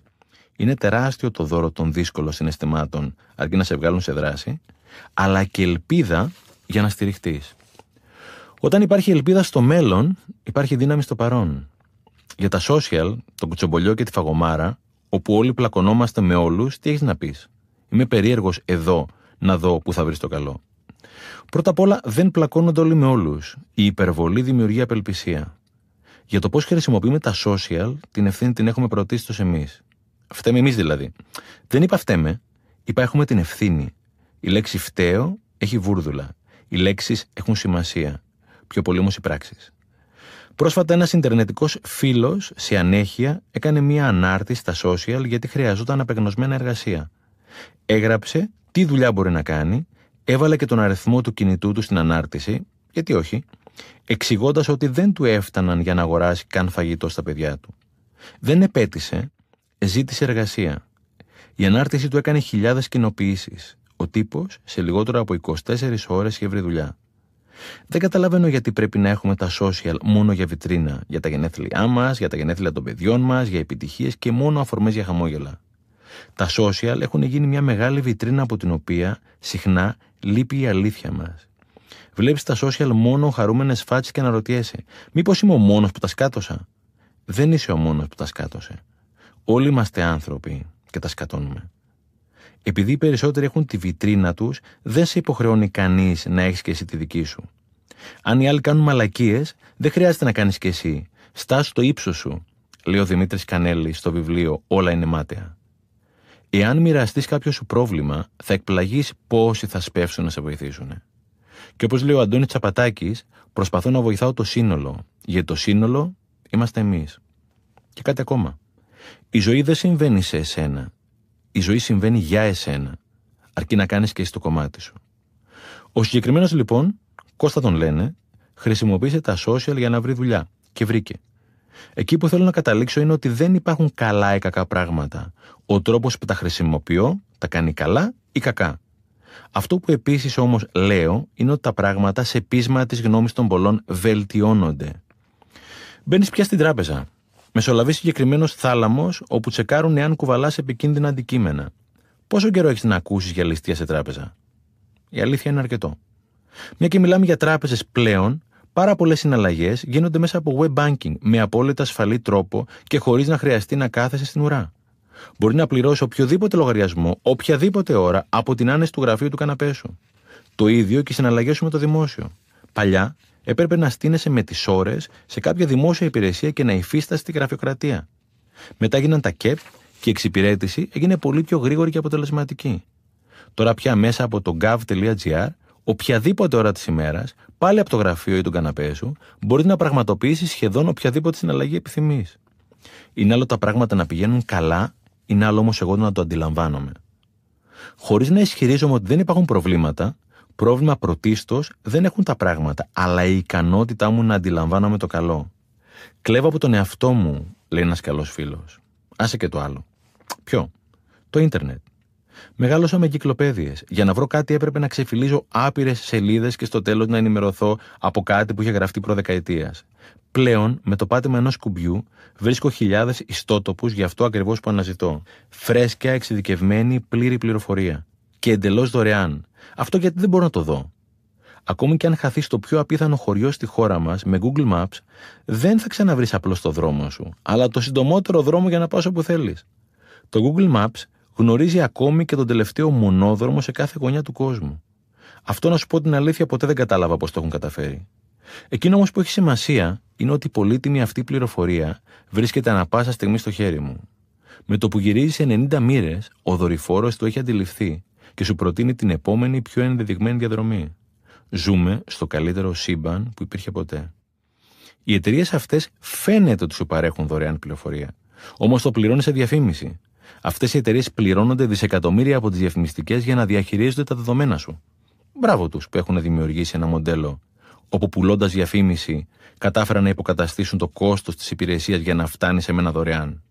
Στην τελική υπάρχουν ρυθμίσεις όπου μπορώ να επενεργοποιήσω τις διαφημίσεις στο προφίλ μου ή να δημιουργήσω τις προϋποθέσεις που εγώ επιθυμώ. Αυτό γιατί το προσπερνάμε? Δεν θα έπρεπε αυτά να είναι αυτονόητα? Όχι. Δεν υπάρχει τίποτα αυτονόητο. Ούτε τα πόδια σου που πατάνε, ούτε τα χέρια σου που πιάνουν, ούτε τα μάτια σου που βλέπουν, ούτε η δημοκρατία και η ελευθερία σε αυτή την υπέροχη χώρα, ούτε καν η ειρήνη, ούτε η υγεία μας και η υγεία των παιδιών μας, ούτε καν η επόμενη ανάσα. Το μόνο δεδομένο είναι ότι τίποτα δεν είναι δεδομένο. Και γιατί, κατά τη γνώμη σου, το ζούμε τόσο λάθος? Γιατί βρίσκουμε παντού ένα πρόβλημα σε κάθε λύση, αντί για μια λύση σε κάθε πρόβλημα? Γιατί είμαστε κοινωνικά ζώα και επηρεαζόμαστε ο ένας από τον άλλον. Μόλις ένας κρίσιμος αριθμός ανθρώπων οδηγηθεί σε μια απόφαση, οι υπόλοιποι απλώς ακολουθούμε, σκεπτόμενοι ότι δεν είναι δυνατόν όλοι οι άλλοι να κάνουν λάθος. Γράφει ο Νικόλας Χριστάκης στο βιβλίο Συνδεδεμένοι. Ο σοφός λαός το λέει διαφορετικά. Ή στραβά είναι ο γυαλός, ή στραβαρμενίζουμε. Κάποιες φορές λοιπόν ο γυαλός είναι στραβά, αλλά θέλει, για να το συνειδητοποιήσεις και να αρμενήσεις το δικό σου δρόμο, θέλει για να βρεις και να ζήσεις τη δική σου αλήθεια. Τα έχεις? Συναίσθημα είναι όταν κουνιέται η ψυχή σου. Συναίσθημα. Συναίσθημα είναι ο λόγος που ζεις. Όλη μου η ζωή είναι ένα ταξίδι. Από το τωρινό συναίσθημα στο επιθυμητό συναίσθημα και στο αληθινό. Όλοι ένα συναίσθημα επιζητούμε. Και αυτός που θέλει τη βίλα πάνω στη θάλασσα, και αυτός. Πιθανότατα το συναίσθημα της επιτυχίας, ή το συναίσθημα της απόλαυσης, ή και τα δύο, ή κανένα από τα δύο. Κάποιο όμως σίγουρα να ζητάει, ακόμη και αν δεν το γνωρίζει. Και ο εθελοντής που τρέχει από εδώ και από εκεί για να βοηθήσει, και αυτός. Ίσως της αγάπης, ίσως της προσφοράς. Εάν ποστάρει συνέχεια, μπορεί και της αναγνώρισης. Και που ξέρεις ποιο από όλα είναι? Δεν ξέρεις το άλλο το συναίσθημα, μόνο τη δική σου ψυχή ορίζεις. Το συναίσθημα του άλλου μπορείς να το καταλάβεις. Να νιώσεις μπορείς μόνο το δικό σου. Τα συναισθήματα είναι σαν τα δακτυλικά αποτυπώματα. Καθένας έχει το δικό του, το μοναδικό δικό του, και ψάχνει να το βρει. Εγώ για δεκαετίες δεν ήξερα τι ένιωθα. Δεν ήξερα καν ότι ένιωθα. Έψαξα όμως. Με αφορμή ένα πρόβλημα υγείας. Και έκτοτε δεν έχω σταματήσει να ψάχνω. Είμαι σε διαδικασία ομαδικής ψυχοθεραπείας εδώ και χρόνια και ψάχνω την αλήθεια μου και τα συναισθήματά μου. Αλήθεια ίσον συναίσθημα και συναίσθημα ίσον αλήθεια. Φυσικά κι εγώ άλλο έψαχνα και άλλο βρήκα. Σαν τον αγρότη που έσκαβε το χωράφι. Κάποια στιγμή τσάπα έπεσε πάνω σε κάτι σκληρό και έσπασε. Στην αρχή ο αγρότης συχτήρισε. Μετά όμως έψαξε και βρήκε ένα κρυμμένο θησαυρό. Ψάχνω είναι το μαγικό ρήμα. Έτσι κι εγώ. Διαλύθηκε η τσάπα μου, πέρασα βαθιά κατάθλιψη συνδυασμένη με αφόρητες αϊπνίες. Όταν συνάντησα πρώτη φορά τη θεραπεύτριά μου, τη Μαρία, με ρώτησε τι έχω και της εξήγησα. Όμορφα μου απάντησε. Πού το βρήκες το όμορφα? Της είπα. Αυτό που έχεις είναι εδώ γιατί το χρειάζεσαι. Όταν πάψει να το χρειάζεσαι, θα φύγει. Και έφυγε. Έφυγε. Έφυγε όταν εγώ σταμάτησα να το ξορκίζω. Όταν το αποδέχτηκα και το αγάπησα. Πώς γίνεται να αγαπήσεις το πρόβλημά σου? Αν το καλοσκεφτείς, δεν έχεις καλή λύση. Είναι δικό σου και αυτό. Τα βρήκες στα συναισθήματά σου? Μια τα βρίσκω, μια τα χάνω, μια χάνομαι κι εγώ μέσα τους. Προχωράω εγώ, προχωράνε κι αυτά. Αυτά που ένιωθα προδιετίας δεν είναι αυτά που νιώθω σήμερα. Η ζωή είναι σαν ένα παιχνίδι τένις. Κινείσαι εσύ, κινείται η ρακέτα, κινείται το μπαλάκι, κινείται και αυτός που έχεις απέναντί σου και η ρακέτα του και το μπαλάκι του. Τίποτα δεν μένει σταθερό. Τα πάντα ρί, έλεγε ο Ηράκλειτος. Δεν τελειώνει ποτέ αυτό, δεν ηρεμείς κάποια στιγμή. Ποτέ. Και αυτή είναι η μαγεία του. Λέει ένα ωραίο δάσκαλός μου: όση δουλειά και να κάνεις, θα σου μείνει δουλειά μέχρι το τέλος. Κάθε φορά που αναζητάς τα συναισθήματά σου, αναζητάς τον εαυτό σου. Το συναίσθημά σου είσαι εσύ. Όταν πρωτομπήκα στην ομάδα, η δεύτερη θεραπεύτρια με ρώτησε πώς νιώθω. Της είπα: νιώθω καλά. Τι σημαίνει καλά? Είμαι happy, της απάντησα. Και τι άλλο? Αυτό. Καλώς ήρθες, μου έκανε με νόημα. Ο Τόνι Ρόμπινς λέει ότι έχουμε 6.000 συναισθήματα. Οι περισσότεροι από εμάς όμως αναγνωρίζουμε το πολύ 10. Δεν είχα ιδέα τι ένιωθα τότε. Είχα συναισθηματική αχρωματοψία. Κάποιοι από εμάς, ειδικά οι άντρες, έχουμε υποστεί και συναισθηματικό ευνουχισμό. Οι άντρες δεν κλαίνε και άλλα εγκληματικά. Από μικρούς μας έκριναν κάθε φορά που νιώθαμε. Μη λες αυτό, μην κάνεις εκείνο, μην νιώθεις το άλλο. Κι όμως το συναίσθημα είναι ιερό. Όχι μόνο δεν μας το έμαθαν, αλλά μας το απαγόρευσαν και από πάνω. Το ξόρκισαν. Μας έμαθαν να γνωρίζουμε, αλλά δεν μας επέτρεψαν να νιώσουμε, λέει ο A.S. Νίλ στο βιβλίο Summerhill. Άσε που υπάρχουν φορές που νιώθεις κάτι, αλλά δεν είναι το πραγματικό συναίσθημα και πρέπει να σκάψεις για να βρεις το πραγματικό. Πολλές φορές τα αρνητικά μας συναισθήματα είναι μεταμφιεσμένα και αν τα διαρευνήσουμε καλύτερα, θα δούμε ότι μετασχηματίζονται σε άλλα βαθύτερα. Έτσι, για παράδειγμα, ο θυμός μας μπορεί να είναι μια μεταμφιεσμένη θλίψη ή απόρριψη, λέει η Ειρήνη Ορφανού στο βιβλίο Νίκες. Σκάψιμο θέλει μέσα μου για να βρω τον αληθινό μου εαυτό. Για την ακρίβεια, όλη μου η ζωή είναι ένα ταξίδι για να βρω τον αληθινό μου εαυτό. Και στο ενδιάμεσο θα έχει πόνο. Πολύ πόνο. Όμως ο προορισμός θα με δικαιώσει. Αυτή είναι η ηθάκη σου. Να βρεις τον πραγματικό σου εαυτό. Αυτό είναι το ταξίδι της ζωής. Να βρω τον εαυτό μου. Εάν δεν καταφέρω να βρω τον εαυτό μου, ελάχιστα μετρούν όλα τα άλλα. Χρήματα, δόξα, ομορφιά.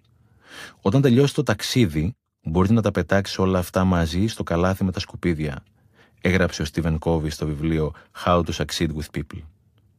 Πονάει το ταξίδι αυτό, όμως πονάει πολύ πιο πολύ αν δεν το κάνεις. Ο χειρότερος πόνος είναι να μην είσαι ο εαυτός σου. Και πώς αντιλαμβάνεσαι ότι δεν είσαι ο εαυτός σου? Από το συναίσθημα πάλι.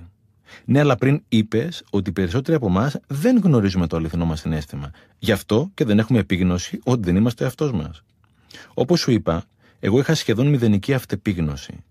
Όμως δεν με χωράγει ο εαυτός μου, αλλά δεν ήξερα και πώς να το εκφράσω. Κάτι ήθελε να βγει από μέσα μου, αλλά δεν τολμούσε ούτε αυτό ούτε εγώ. Με κοίταζα στον καθρέφτη και δεν ήμουνα εγώ. Απέριπτα συστηματικά ένα κομμάτι μου, αλλά ούτε αυτό το ήξερα. Μου έφταιγε η σκοτεινή μου πλευρά, αλλά ούτε και αυτή τη γνώριζα. Και σε ποιον αρέσει η σκοτεινή του πλευρά? Θα σου πω ποιος μπορεί να την αποδεχτεί. Αυτός που έχει αποδεχτεί και έχει αγαπήσει τον εαυτό του. Δεν μπορείς να αγαπήσεις τον εαυτό σου, εάν πρώτα δεν το γνωρίσεις. Και πόσο εύκολα είναι να αγαπήσεις τον εαυτό μου? Δεν είναι τόσο δύσκολο όσο νομίζουμε, αλλά θέλει δουλειά. Το να αγαπάω τον εαυτό μου είναι παρόμοιο με το να αγαπάω τα παιδιά μου. Έχω επιλέξει να αγαπάω τον εαυτό μου. Δεν σημαίνει ότι πάντα μου αρέσει αυτό που κάνω. Έχω επιλέξει όμως να με αγαπάω. Να μιλήσουμε για την αγάπη. Η αγάπη είναι το πιο δυνατό συναίσθημα, η μητέρα κάθε δημιουργίας. Ποιο είναι το αντίθετό της, το μίσος? Όχι. Το αντίθετό της είναι ο φόβος. Αλλά και αυτός δεν είναι ακριβώς το αντίθετό της. Είναι σαν το σκοτάδι. Η αγάπη είναι το φως και ο φόβος το σκοτάδι. Φόβος είναι η έλλειψη της αγάπης. Και όλα τα ευχάριστα συναισθήματα είναι παιδιά της αγάπης. Τα δυσάρεστα συναισθήματα είναι παιδιά του φόβου. Γιατί δεν τα λες καλά και κακά, αλλά ευχάριστα και δυσάρεστα συναισθήματα? Γιατί δεν υπάρχουν καλά και κακά συναισθήματα. Υπάρχουν ευχάριστα και δυσάρεστα. Είναι όπως ο καιρός. Δεν υπάρχει καλός ή κακός καιρός. Υπάρχει ευχάριστος και δυσάρεστος καιρός. Και η φύση μεγαλώνει και με τον δυσάρεστο, τη βροχή. Όμως πρέπει και εσύ να κάνεις τη δουλειά σου. Τα πράγματα δεν γίνονται από μόνα τους. Μην τα περιμένεις όλα από τη βροχή. Πρέπει και εσύ να σπείρεις. Πρακτικά τι σημαίνει να σπείρεις? Να βγεις στη δράση, ειδικά στα δύσκολα συναισθήματα. Πονός, μπουχτισμά, θυμός. Έχουν έρθει για να μας βγάλουν στη δράση. Είναι λιμάνια για ανεφοδιασμό, όχι για άραγμα. Είναι τεράστιο το δώρο του πόνου, αρκεί να το αξιοποιήσεις. Ο θείος μου Μας έλεγε πως έκοψε το τσιγάρο. Ήταν Κυριακή βράδυ και είχε ένα πολύ σοβαρό επαγγελματικό πρόβλημα. Εκείνο το βράδυ πρέπει να κάπνισε 3 πακέτα τσιγάρα. Στο τέλος, το σιχάθηκε τόσο πολύ που ορκίστηκε να μην το ξαναβάλει στο στόμα του. Και δεν το ξανέβαλε. Η αηδία τον οδήγησε στη λύση του προβλήματός του. Αλλά και αυτός έκανε αυτό που έπρεπε να κάνει. Εδώ κολλάει ο νόμος έλξης, έτσι. Έχω κουραστεί να ακούω για τον νόμος της έλξης. Τον πιστεύω. Πιο πολύ όμως πιστεύω στον νόμο της δράσης. Μόνο με δράση θα προχωρήσει τη ζωή σου. Αυτό που έκανε ο θείος μου εκείνη την ημέρα. Είπες νωρίτερα για αηδία και μπούκτισμα. Είναι και αυτά συναισθήματα? Εννοείται είναι. Ό,τι περιγράφει πώς νιώθεις είναι συναίσθημα. Αν όμως δεν τα χρησιμοποιήσεις για να βγεις στη δράση και αν απλώς συνεχίζεις να μην τα νιώθεις και ακόμη χειρότερο να μην τα δουλεύεις, κάποια στιγμή θα σωματοποιηθούν. Είναι σαν πινακίδα που γράφει αδιέξοδο. Σου λέει να πας από αλλού. Αν συνεχίζεις ευθεία, θα χτυπάς το κεφάλι σου. 1, 2, 3, τελικά θα το σπάσεις. Το συναίσθημα δεν μπορείς να το αποφύγεις. Ό,τι είναι δικό σου, πάντα θα σε βρίσκει. Σε μια ομιλία με είχαν ερωτήσει πώς μπορώ να μάθω μέσα από μια δύσκολη κατάσταση. Πρέπει να περάσεις μέσα από τα δύσκολα για να μάθεις από τα δύσκολα. Το συναίσθημα είναι δακτύλιος και το μυστικό είναι να περάσεις από μέσα. Κάθε φορά που πηγαίνεις από τον περιφερειακό, θα νομίζεις ότι απέφυγες τον πόνο, αλλά θα πονάς ακόμα περισσότερο. Έχω ένα φίλο που ζει στο εξωτερικό. Ο φίλος μου τα βλέπει όλα θετικά. Το κακό το ξορκίζει. Αρνείται να το δει. Σαν να μην υπάρχει. Ήμουν κι εγώ αιμονικά εστιασμένος στο θετικό όταν ασχολιόμουν αποκλειστικά με το coaching. Πριν ξεκινήσω θεραπεία. Γι' αυτό θεωρώ ότι η θεραπεία και το coaching συμπληρώνονται εξαιρετικά. Το ένα σε βοηθάει να βγάλεις ρίζες και το άλλο φτερά. Ο φίλος μου λοιπόν έχει ένα μοναδικό τρόπο να αποφεύγει τα δυσάρεστα συναισθήματα. Πριν τα δει, τα μετατρέπει σε θετικά. Πριν καν τα νιώσει. Από τότε που τον θυμάμαι, είχε προβλήματα με το στομάχι του. Προσπαθούσε με ειδικές αγωγές και φάρμακα να τα αντιμετωπίσει. Για μένα, το ότι τον χτύπησε στο στομάχι δεν είναι τυχαίο. Από τη στιγμή που ο φίλος μου δεν άλεθε τα συναισθήματά του, τα άλεσε το στομάχι του γι' αυτόν. Με το δικό του τρόπο. Μια φίλη μου λέει: όταν δεν μιλάει το στόμα, μιλάει το σώμα. Και το σώμα δεν λέει ποτέ ψέματα. Ο φίλος μου λοιπόν δεν είναι σε επαφή με τη δυσκολία του. Όταν όμως αρνείσαι να έρθεις σε επαφή με το αληθινό συναίσθημα, προκαλείς εσωτερικής σύγκρουση. Αρνείσαι να αποδεχτείς το όλον σου. Οδηγείς άθελά σου ένα κομμάτι σου να συγκρουστεί με ένα άλλο. Πώς είναι ο φίλος τώρα? Χειρότερα. Πρόσφατα έχασε την ακοή από το ένα το αυτί. Χωρίς αιτία. Πάντα υπάρχει αιτία. Συχνά, αντί να γιατρέψουμε την αιτία, πάμε να γιατρέψουμε το αποτέλεσμα. Σαν να βαράει ο συναγερμός και αντί να ψάξω για τον κλέφτη, ψάχνω πού είναι η σιρήνα για να την απενεργοποιήσω. Και ποια ήταν η αιτία? Είμαι ο τελευταίος που γνωρίζω, αλλά μπορώ να υποθέσω. Είναι πολλά αυτά που προσπαθεί να αποφύγει ο φίλος μου, που τελικά ο οργανισμός του κόφευσε για να τον διευκολύνει. Ο φίλος μου είναι κλασική περίπτωση ανθρώπου που άθελά του έχει διχαστεί εσωτερικά για να μην δει τα σκοτάδια του και κάνει άθελά του τεράστια ζημιά στην υγεία του. Τα σκοτάδια σου όμως είναι το φως σου. Αυτά τα χαρακτηριστικά που έχουμε αρνηθεί δεν εξαφανίζονται. Απλώς συγκεντρώνονται σε γωνιές της προσωπικότητάς μας και δημιουργούν τη σκιά, όπως την αποκαλούσε ο Καρλ Γιούγκ. Αφού μείνουν κρυμμένα για μεγάλο διάστημα, κάποια στιγμή αποκτούν δική τους υπόσταση και δική τους ζωή. Δεν είναι τυχαίο το 95% των ασθενειών είναι και ψυχοσωματικές. Στο ίδιο ποσοστό καταλήγουν και ο Τζον Ντισπένσα και ο Ντίπακ Τσόπρα. Είναι τεράστιο το κόστος των συναισθημάτων που δεν έχουν εκφραστεί. Και ακόμη πιο επώδυνη είναι η αδρανοποίηση του ανώτερου ψυχισμού μας. Είναι παράλυση του σημαντικότερου συστατικού της ύπαρξής μου. Και όλο αυτό το αδούλευτο συναισθηματικό φορτίο μαζεύεται σαν λάβα και κάποια στιγμή εκρήγνεται. Ο πόνος που δεν εκφράζεται γίνεται αρρώστια. Όταν πια δεν χωράει άλλος πόνος σε έναν άνθρωπο, συμβαίνει κάτι, μία ασθένεια, μία ρήξη, μία εμπειρία που προκαλεί την έκκληση όλων όσα συσσόρευε τόσο καιρό και μέχρι τότε δεν είχε επιτρέψει τον εαυτό του να νιώσει. Είναι απλή φυσική, γράφει η Ρουτ Νιέβες στο βιβλίο «Η αγάπη της ζωής σου». Σε μια πρόσφατη έρευνα που δημοσιεύτηκε στο Psychosomatic Medicine, μελέτησαν μια ομάδα 100 ατόμων, τα οποία είχαν πρόσφατα βιώσει την απώλεια του ή της συζύγου τους. Αποδείχτηκε ότι τα άτομα που αντιμετώπιζαν το πένθος κρύβοντας τα συναισθήματά τους παρουσίαζαν υψηλότερα επίπεδα κυτοκινών, βασικών δικτών φλεγμονής στο αίμα, άρα ήταν πολύ πιο επιρρεπείς των αρρωστήσεων. Η υγεία μου είναι ευθέως ανάλογη με το πλήθος και το βάθος των συναισθημάτων που εκφράζω. Όσο κάνω edit το αληθινό μου συναίσθημα, τόσο απομακρύνομαι από την αλήθεια μου. Και στο τέλος φτάνω να συγκατοικώ με έναν άγνωστο. Αρνούμαστε τον εαυτό μας, γι' αυτό αρρωσταίνουμε. Άσε και το άλλο. Όσο δεν τα δουλεύουμε όλα αυτά, συχνά φτάνουμε να θεωρούμε τον εαυτό μας υπεύθυνο και για τα συναισθήματα των άλλων. Και τελικά πνιγόμαστε διπλά.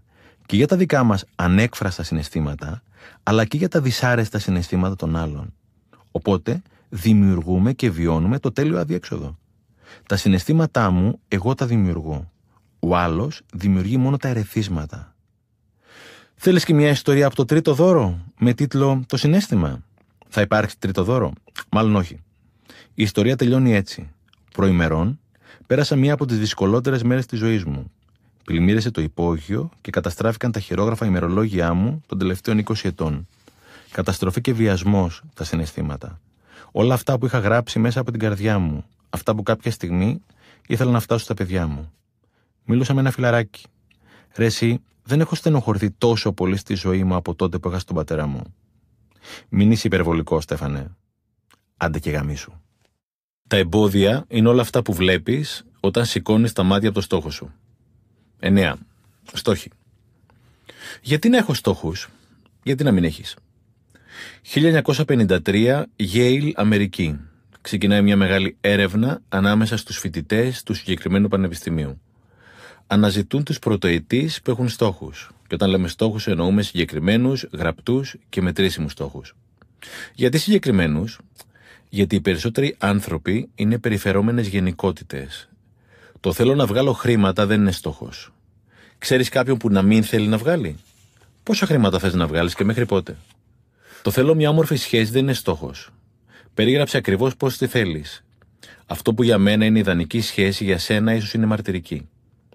Τι ποσοστό των φοιτητών θεωρείς ότι είχε στόχους? Το 10%? Μόνο το 3%. Κι ας είναι το Yale ένα από τα κορυφαία πανεπιστήμια του κόσμου. Το συγκλονιστικό όμως είναι ότι ξαναβρήκαν μετά από 30 χρόνια τους συγκεκριμένους φοιτητές για να δουν τι είχαν πετύχει. Αυτοί λοιπόν που είχαν στόχους σε οικονομικούς όρους είχαν πετύχει ότι όλο το υπόλοιπο 97% μαζί. Εάν κάνεις την αναγωγή, είχαν πετύχει 33 φορές περισσότερα χρήματα από τους υπόλοιπους. Ίδια χώρα, ίδιο πανεπιστήμιο, ίδια χρονιά. Η μόνη διαφορά ήταν η στοχοθεσία. Εντυπωσιακό. Εγώ πάλι θα το έλεγα κοινή λογική. Εμείς είπαμε να συναντηθούμε εδώ που συναντηθήκαμε τη συγκεκριμένη ώρα που συναντηθήκαμε. Εάν δεν το είχαμε ορίσει, απλώς δεν θα είχαμε συναντηθεί. Εάν δεν ξέρεις που θέλεις να πας, όλοι οι δρόμοι θα σε πάνε εκεί. Οι περισσότεροι άνθρωποι δεν ξέρουν που είναι, που ήταν, αλλά και που πηγαίνουν. Απλώς, η συντριπτική πλειοψηφία έχει συνηθίσει να ζει χωρίς στόχους και προορισμό και δεν μας κάνει εντύπωση. Και φυσικά, όταν δεν φτάσουμε στο επιθυμητό προορισμό, τον οποίο ούτε γνωρίζουμε ούτε ορίσαμε, θα έχουμε αμέτρητους να κατηγορήσουμε, εκτός φυσικά από τον εαυτό μας. Μπαίνεις στο πλοίο και περιμένεις να σε πάει στο συμφωνημένο προορισμό. Θα δεχόσουν ποτέ ο καπετάνιος να μην σε πάει? Όχι. Εσύ όμως, όταν ξεκινάς για το δικό σου προορισμό και δεν φτάνεις, γιατί είσαι έτοιμος να κατηγορήσεις τους πάντες και τα πάντα, αλλά όχι τον εαυτό σου? Μήπως έχεις de facto αποδεχτεί ότι δεν είσαι ο σωστός καπετάνιος για τη ζωή σου? Ο μέσος άνθρωπος προγραμματίζει τις διακοπές του καλύτερα από τη ζωή του. Στο «Σκέψου και πλούτησε» το 1937, ο περίφημος Napoleon Hill είχε γράψει πως «Ό,τι δημιουργία αποκτά ο άνθρωπος ξεκινά αρχικά ως επιθυμία». Αυτή η επιθυμία ξεκινάει ως ταξίδι, όπου το αόρατο αρχίζει να γίνεται ορατό πρώτα απ' όλα μέσα μας. Την ώρα που αρχίζω να γράφω τους στόχους μου, έχω ήδη αρχίσει και να τους πραγματοποιώ. Κάθε στόχος δημιουργείται δύο φορές. Την πρώτη φορά που τον γράφω και τη δεύτερη που τον δημιουργώ. Όταν γράφω τους στόχους μου, γίνεται κάτι μαγικό. Κάνω το αόρατο ορατό. Φέρνω το μέλλον στο παρόν. Δημιουργώ ελπίδα στο μέλλον. Και όταν υπάρχει ελπίδα στο μέλλον, υπάρχει και δύναμη στο παρόν. Την ώρα που γράφω τους στόχους μου, είναι σαν να τους μετακινώ από ένα κουτί μέσα μου, που γράφει αδύνατον, σε ένα άλλο κουτί που γράφει δυνατόν. Δεν μπορώ να δημιουργήσω κάτι που δεν έχω ορίσει. Δεν μπορούν οι στόχοι μου να είναι απλώς μέσα στο κεφάλι μου. Πρέπει να τους γράψω. Μπορούν να είναι μέσα στο κεφάλι σου. Όταν όμως γράψεις το στόχο σου, οι έρευνες λένε ότι έχεις 42% περισσότερες πιθανότητες να τον πετύχεις. Εάν δεν γράψεις τους στόχους σου, θα έχεις κάπου μέσα σου μια λίστα από ευχές. Το να έχω τους στόχους μου μόνο στο κεφάλι μου είναι εγγύηση ότι δεν θα τους πετύχω. Όταν τους καταγράψεις, είναι σαν να φυτεύεις τους σπόρους στο χώμα. Και το χώμα σου είναι το υποσυνείδητό σου. Το υποσυνείδητό σου είναι η πύλη για την ανώτερη διανόηση. Και εκεί γίνεται μαγεία. Αλλά για να ξεκινήσει η μαγεία, πρέπει πρώτα να ξεκινήσεις εσύ. Στις 23 Δεκεμβρίου του 2021, λαμβάνω το παρακάτω μήνυμα από μια ιντερνετική φίλη. Ξεκινάω να σας γράψω αυτό το μήνυμα για να πω ένα μεγάλο ευχαριστώ για την αφύπνιση μέσα από τα βιβλία και τα βίντεό σας. Τέλος χρονιάς και μου φαίνεται αδιανόητο το πόσο άλλαξε η ζωή μου από όταν ακολούθησα την απλή συμβουλή να γράφω ό,τι θέλω, ό,τι βρίσκω καλό στην καθημερινότητά μου και ό,τι θέλω να αλλάξω. Πέρυσι, τέτοιες μέρες, πήρα την απόφαση ότι το 2021 θα αγοράσω τετράδιο και θα γράφω τα πάντα. Ένα χρόνο μετά, κάνοντας απολογισμό, συνειδητοποίησα ότι εκπλήρωσα σχεδόν όλες μου τις επιθυμίες. Ακόμα και αυτές που πριν ένα χρόνο φαινόταν παραπάνω από ουτοπικές και άφησα βάρη πίσω μου που κουβαλούσα άσκοπα για πολλά χρόνια. Και πολλά που λέτε με έχουν βοηθήσει, όπως η καθημερινή άσκηση, η επαφή με τη φύση, η αυτοαγάπη και πολλά ακόμη. Αλλά αποτελέσματα του 5 λεπτού καθημερινού γραψίματος με άφησαν έκπληκτη. Να δώσω ένα μικρό παράδειγμα. Ήθελα να βρω σπίτι και έγραψα την πλήρη περιγραφή. Τι ήθελα να έχει και όλες τις λεπτομέρειες. Μιλάμε για τρελά πράγματα και γερμανικές προδιαγραφές. 2 μπάνια, μπαλκόνι, καινούρια κουζίνα και όλα αυτά σε προσιτή τιμή.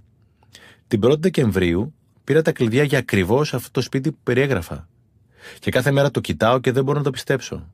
Συγγνώμη για το μεγάλο μήνυμα, αλλά είχα την ανάγκη να σας πω ένα ευχαριστώ. Ακούγεται υπερβολικό. Δεν είναι. Η Αθανασία έβαλε GPS και βγήκε στη δράση.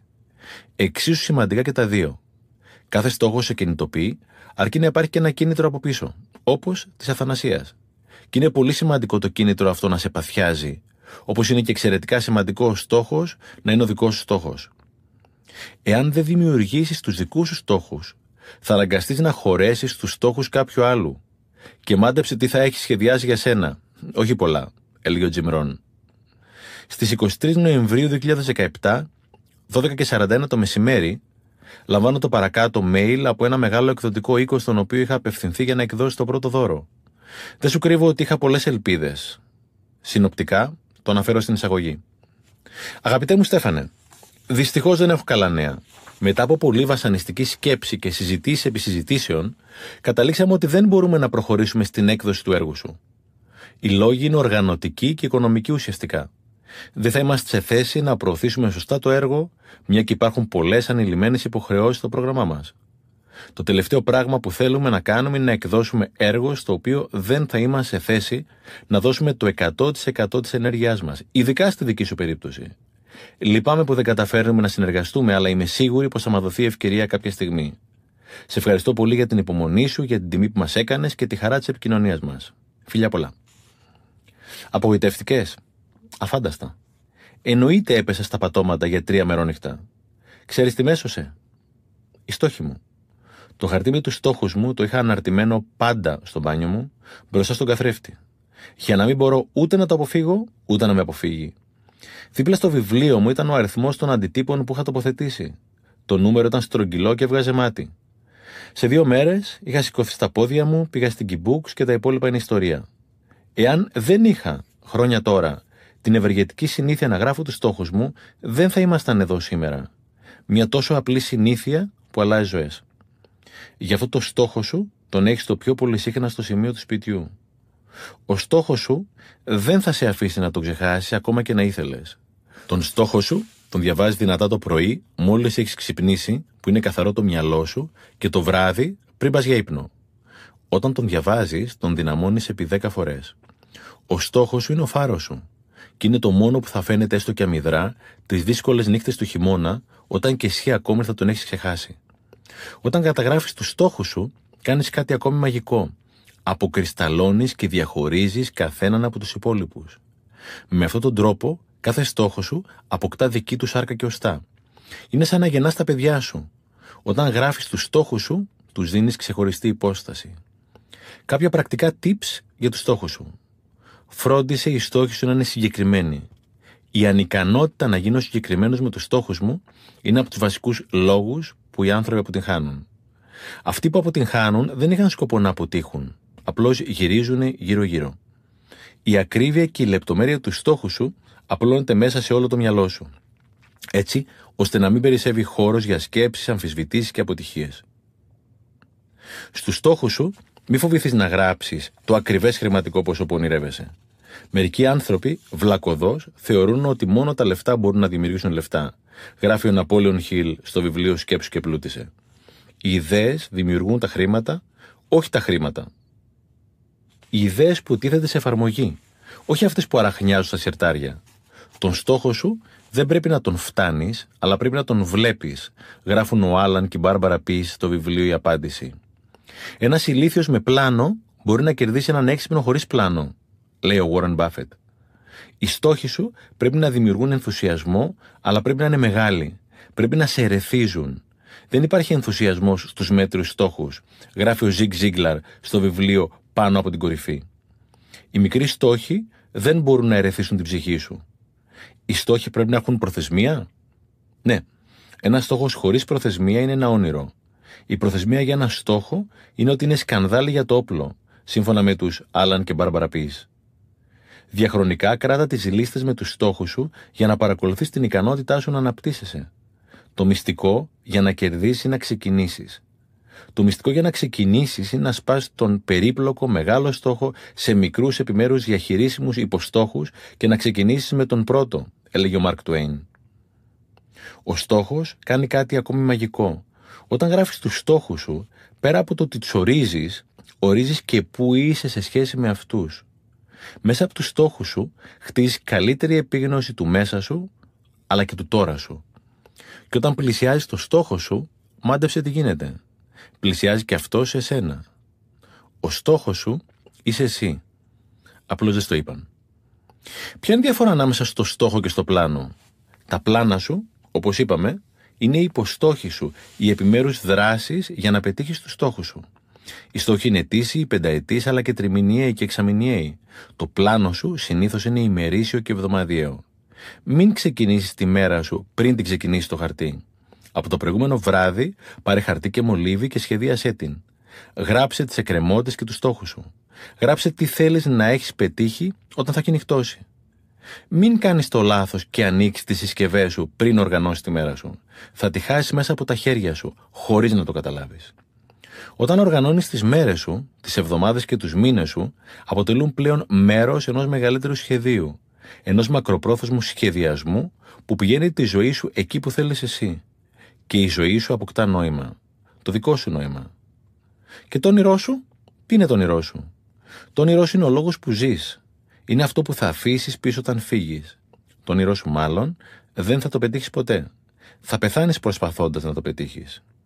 Όπως έλεγε ο αείμνηστος Σερ Κεν Ρόμπινσον, αυτό που κάνεις για τον εαυτό σου θα το πάρεις φεύγοντας. Αυτό που κάνεις όμως για την κοινωνία θα μείνει εκεί όταν εσύ θα έχεις φύγει. Το όνειρό σου είναι ιερό. Το όνειρό σου είναι κάτι μεγαλύτερο από σένα. Το όνειρό σου είναι ο λόγος που ζεις. Εάν δεν έχεις όνειρο, έχεις πεθάνει και ξέχασα να στο πούν. Αποδεικνύεται ότι αυτοί που έχουν συγκεκριμένα όνειρα και στόχους έχουν υψηλότερο προσδόκιμο ζωής και είναι πιο υγιείς. Το σύμπαν τους ευνοεί γιατί έχουν σκοπό ύπαρξης. Τόσο δύσκολο να κατανοήσουμε ότι ζούμε σε στοχοκεντρικό σύμπαν. Ποια είναι τα πιο συχνά λάθη που κάνουμε? Πρώτα απ' όλα ότι μπερδεύουμε την εργατικότητα με την παραγωγικότητα, την εργασία με την επίτευξη στόχων. Τρέχω. Και πού πας? Ξέρω εγώ. Δεύτερον, δεν έχουμε μακροπρόθεσμους στόχους. Και αν δεν έχεις μακροπρόθεσμους στόχους, είναι βέβαιο θα σταματήσουν βραχυπρόθεσμα εμπόδια. Τα εμπόδια είναι όλα αυτά που βλέπεις όταν σηκώνεις τα μάτια από το στόχο σου. Τρίτον, συχνά αλλάζουμε τους στόχους μας για ψήλου πήδημα. Δεν θα καταφέρεις ποτέ να ανάψεις τη φωτιά αν κουνάς συνέχεια το γυαλί, γράφει ο Ζιγκ Ζίγκλαρ στο βιβλίο «Πάνω από την κορυφή». Τους στόχους τους αναθεωρείς όταν το κρίνεις σκόπιμο, αλλά δεν τους αλλάζεις κάθε λίγο και λιγάκι. Τέταρτον, δεν μπορείς να πετύχεις τους στόχους σου εάν δεν τους απολαμβάνεις. Κάπου είχα διαβάσει μια εξαιρετική συμβουλή.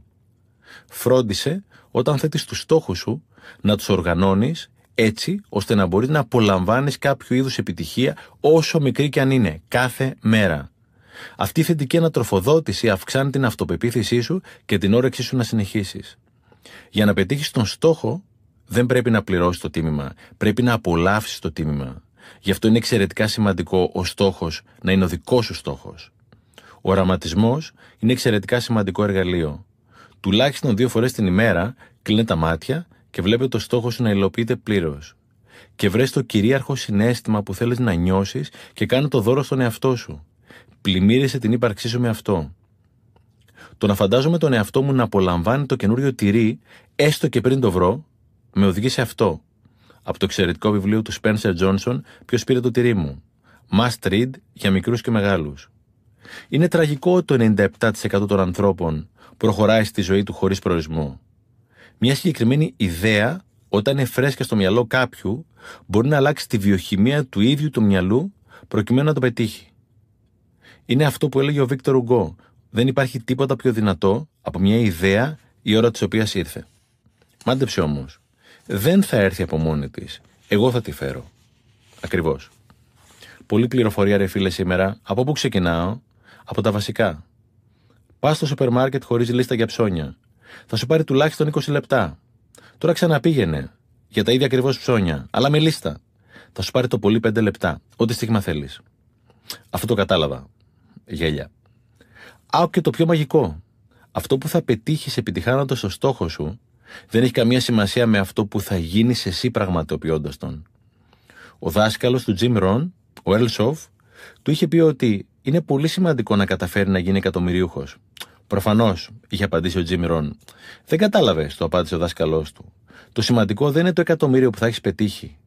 Το σημαντικό είναι αυτό που θα έχεις γίνει εσύ πετυχαίνοντάς το. Άλλο έχω 1 εκατομμύριο, άλλο είμαι εκατομμυριούχος. Δεν είναι αυτό που θα έχεις πετύχει. Είναι αυτό που θα έχεις γίνει. Όταν θα έχεις βγάλει το 1 εκατομμύριο, μπορείς απλώς να το χαρίσεις. Πλάκα μου κάνεις. Καθόλου. Η χαρά είναι μια πόρτα. Ανοίγει όμως από μέσα. 10. Χαρά. Δεν μπορώ να καταλάβω που τη βρίσκεις όλη αυτή τη διάθεση. Πάντα δείχνεις χαρούμενος. Δεν ξέρω αν πραγματικά όμως είσαι. Δεν είμαι πάντα χαρούμενος. Είμαι πολύ συχνά όμως. Με τις λέξεις θα παίξουμε τώρα? Εννοείται θα παίξουμε. Οι λέξεις δημιουργούν την πραγματικότητά μας. Τι σημαίνει πρακτικά αυτό? Οι λέξεις είναι τα καλούπια. Μέσα τους δημιουργείς τη ζωή σου. Αυτό που περιγράφεις είναι αυτό που ζωγραφίζεις. Και αυτό που ζωγραφίζεις είναι αυτό που ζεις. Τη ζωή τη ζωγραφίζεις κάθε στιγμή και με τις λέξεις που χρησιμοποιείς ή δεν χρησιμοποιείς. Κάπου διάβαζα ότι στη γλώσσα των Ιθαγενών Αμερικάνων δεν υπάρχει λέξη stutter, τραυλίζω. Γι' αυτό και δεν τραυλίζουν. Δεν μπορώ να κάνω κάτι που δεν γνωρίζω. Όταν από το λεξιλόγιό μας λείπουν συστηματικά λέξεις και εκφράσεις που περιγράφουν τη χαρά, είναι επόμενο να λείπει και χαρά. Σε χάνω πάλι. Ήμουνα τις προάλλες σε ένα μαγειρίο. Μια κυρία συναντήθηκε με μια γνωστή της. Τι κάνεις? Καλά λέω. Αν ήταν volume το καλά, ήταν 1 στα 50. Το λέω ήταν όμως διαπασών. Αυτό που ήθελε να πει η κυρία είναι «Δεν είμαι καλά, αλλά παριστάνω ότι είμαι». Και αυτό είναι κακό? Για μένα όχι. Για εκείνη θεωρώ πολύ. Πες μου ειλικρινά εάν αυτός ο άνθρωπος που έχει πει στον εαυτό του ότι δεν είναι καλά μπορεί ποτέ να είναι. Όταν το 90% του εσωτερικού ή εξωτερικού διαλόγου μου είναι αρνητικό, γίνεται πραγματικότητα μου να μην είναι αρνητική. Έχω ένα γνωστό μου που όταν το ρωτάς τι κάνει, πάντα θα σου απαντήσει. Η νεκροψία θα δείξει. Θα μας τρελάνεις. Ξέρεις κανέναν που να μην θέλει να είναι χαρούμενος? Δεν ξέρω κανέναν που όταν ξυπνάει το πρωί να λέει θέλω να... τη ζωή μου. Ξέρω όμως πολλούς που το κάνουν. Δηλαδή λες ότι εσκεμμένα κάνουμε κακό στον εαυτό μας? Όχι εσκεμμένα, από έλλειψη γνώσης. Τα μεγαλύτερα εγκλήματα διαπράττονται από άγνοια, όχι από πρόθεση. Ναι, αλλά αυτό που κάνεις εσύ είναι στον αντίποδα. Δεν γίνεται να γελάει κανείς συνέχεια. Νομίζω ότι αποφεύγεις την πραγματικότητα. Αυτό είναι η δική σου αλήθεια. Άσε με να σου πω τη δική μου. Προκαιρού είχα μια κουβέντα με ένα φίλο γονιό και μου έλεγε ακριβώς το ίδιο.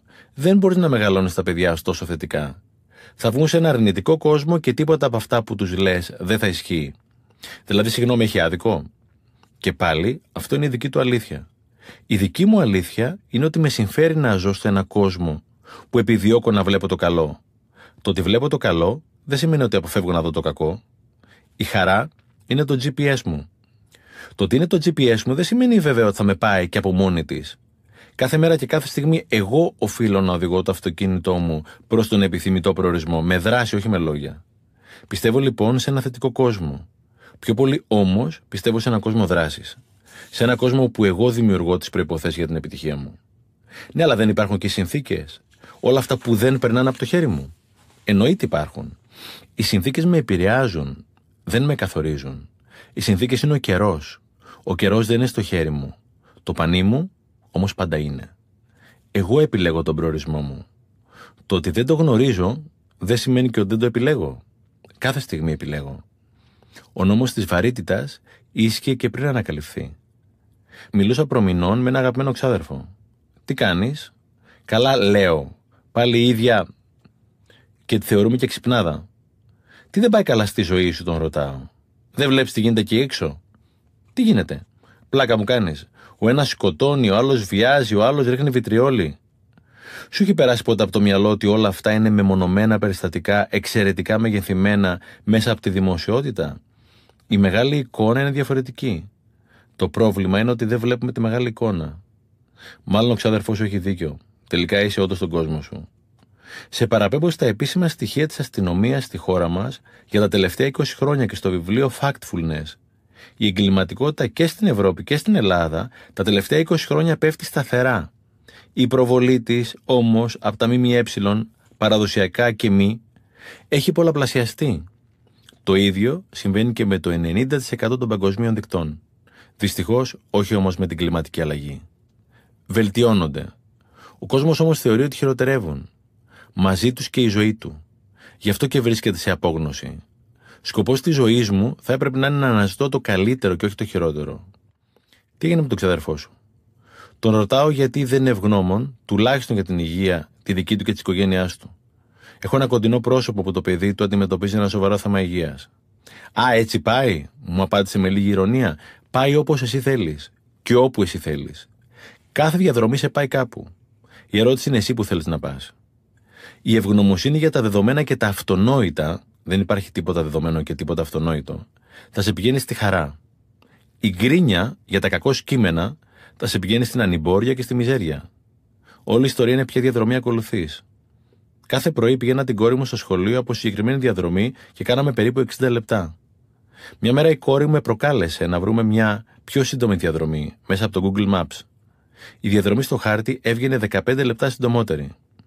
Στην αρχή ήμουν αρνητικός, γιατί ήμουν σίγουρος ότι η διαδρομή μας ήταν συντομότερη. Η κόρη μου τελικά είχε δίκιο. Η νέα διαδρομή ήταν όντως συντομότερη κατά 15 λεπτά. Έτσι απλά? Ακούγεται απλό, αλλά δεν είναι. Για να βρεις πρέπει να ψάξεις. Και για να ψάξεις πρέπει να παραδεχτείς ότι δεν γνωρίζεις. Κάποιες φορές αυτό είναι το πιο δύσκολο σε έναν κόσμο που τα ξέρουμε όλα. Και δεν αρκεί αυτό. Πρέπει μετά να ψάξεις στο Google Maps, στα βιβλία, στα σεμινάρια, στην αυτογνωσία, στην ψυχοθεραπεία. Πρέπει να ψάξεις εκεί που βρίσκεται η γνώση, όχι εκεί που βρίσκεται ο φόβος. Εάν θέλει να πας στη χαρά. Και όταν πας στη χαρά, η ζωή σου θα γίνει πιο εύκολη, θα νιώθεις ειρήνη. Πράγματα που σε ενοχλούσαν δεν θα ενοχλούν πια. Θα είσαι πιο ήρεμος και τα συναισθήματά σου θα είναι πιο σταθερά.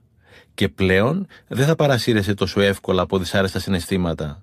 Και τότε θα νιώσεις ένα επίπεδο χαράς που δεν έχεις ανανιώσει ποτέ ξανά, έλεγε η Ρόντα Μπέρν στο υπέρτατο μυστικό. Άρα λες να εθελοτυφλούμε στο κακό. Δεν λέω αυτό. Λέω να δώσουμε και στο καλό ίσες ευκαιρίες. Όλο το σύστημα είναι κατασκευασμένο για να βλέπει και να αναδεικνύει το κακό, αυτό που λείπει. Υπάρχουν δείκτες ανεργίας, αλλά όχι δείκτες απασχόλησης. Δείκτες πληθωρισμού, αλλά όχι σταθερότητας τιμών. Στο δελτίο καιρού λένε ότι αύριο έχει 20% πιθανότητα για βροχή. Δεν λένε 80% πιθανότητα για ηλιοφάνεια. Άσε που τη χαρά την έχουμε δαιμονοποιήσει. Το ήξερες ότι υπάρχει η λέξη χεροφοβία? Όχι. Είναι αυτό που καταλαβαίνω? Ναι. Φοβάμαι να χαρώ. Τα άτομα με χεροφοβία δεν είναι απαραίτητα μελαγχολικά. Νιώθουν όμως μεγάλο άγχος όταν βιώνουν το συναίσθημα της χαράς. Το θεωρώ τραγικό. Εξού και εκφράσει όπως σε καλό να μας βγουν τα γέλια. Ακριβώς. Θυμόμαστε να στεναχωρηθούμε με τη λύπη, όχι όμως να χαρούμε τη χαρά. Θυμόμαστε να χρεώσουμε το κακό, όχι όμως να πιστώσουμε το καλό. Και το ταμείο δείχνει μείον, αλλά δεν είναι. Υπάρχει χαρά στη ζωή μου. Απλώς ξέχασα να τη δω και να την καταγράψω. και φυσικά να τη ζήσω. Άσε και το άλλο. Θα παρατηρήσω ότι οι άνθρωποι που δεν γελάνε καθόλου πολύ συχνά αρρωσταίνουν. Τα παιδιά γελάνε περίπου 300 φορές την ημέρα.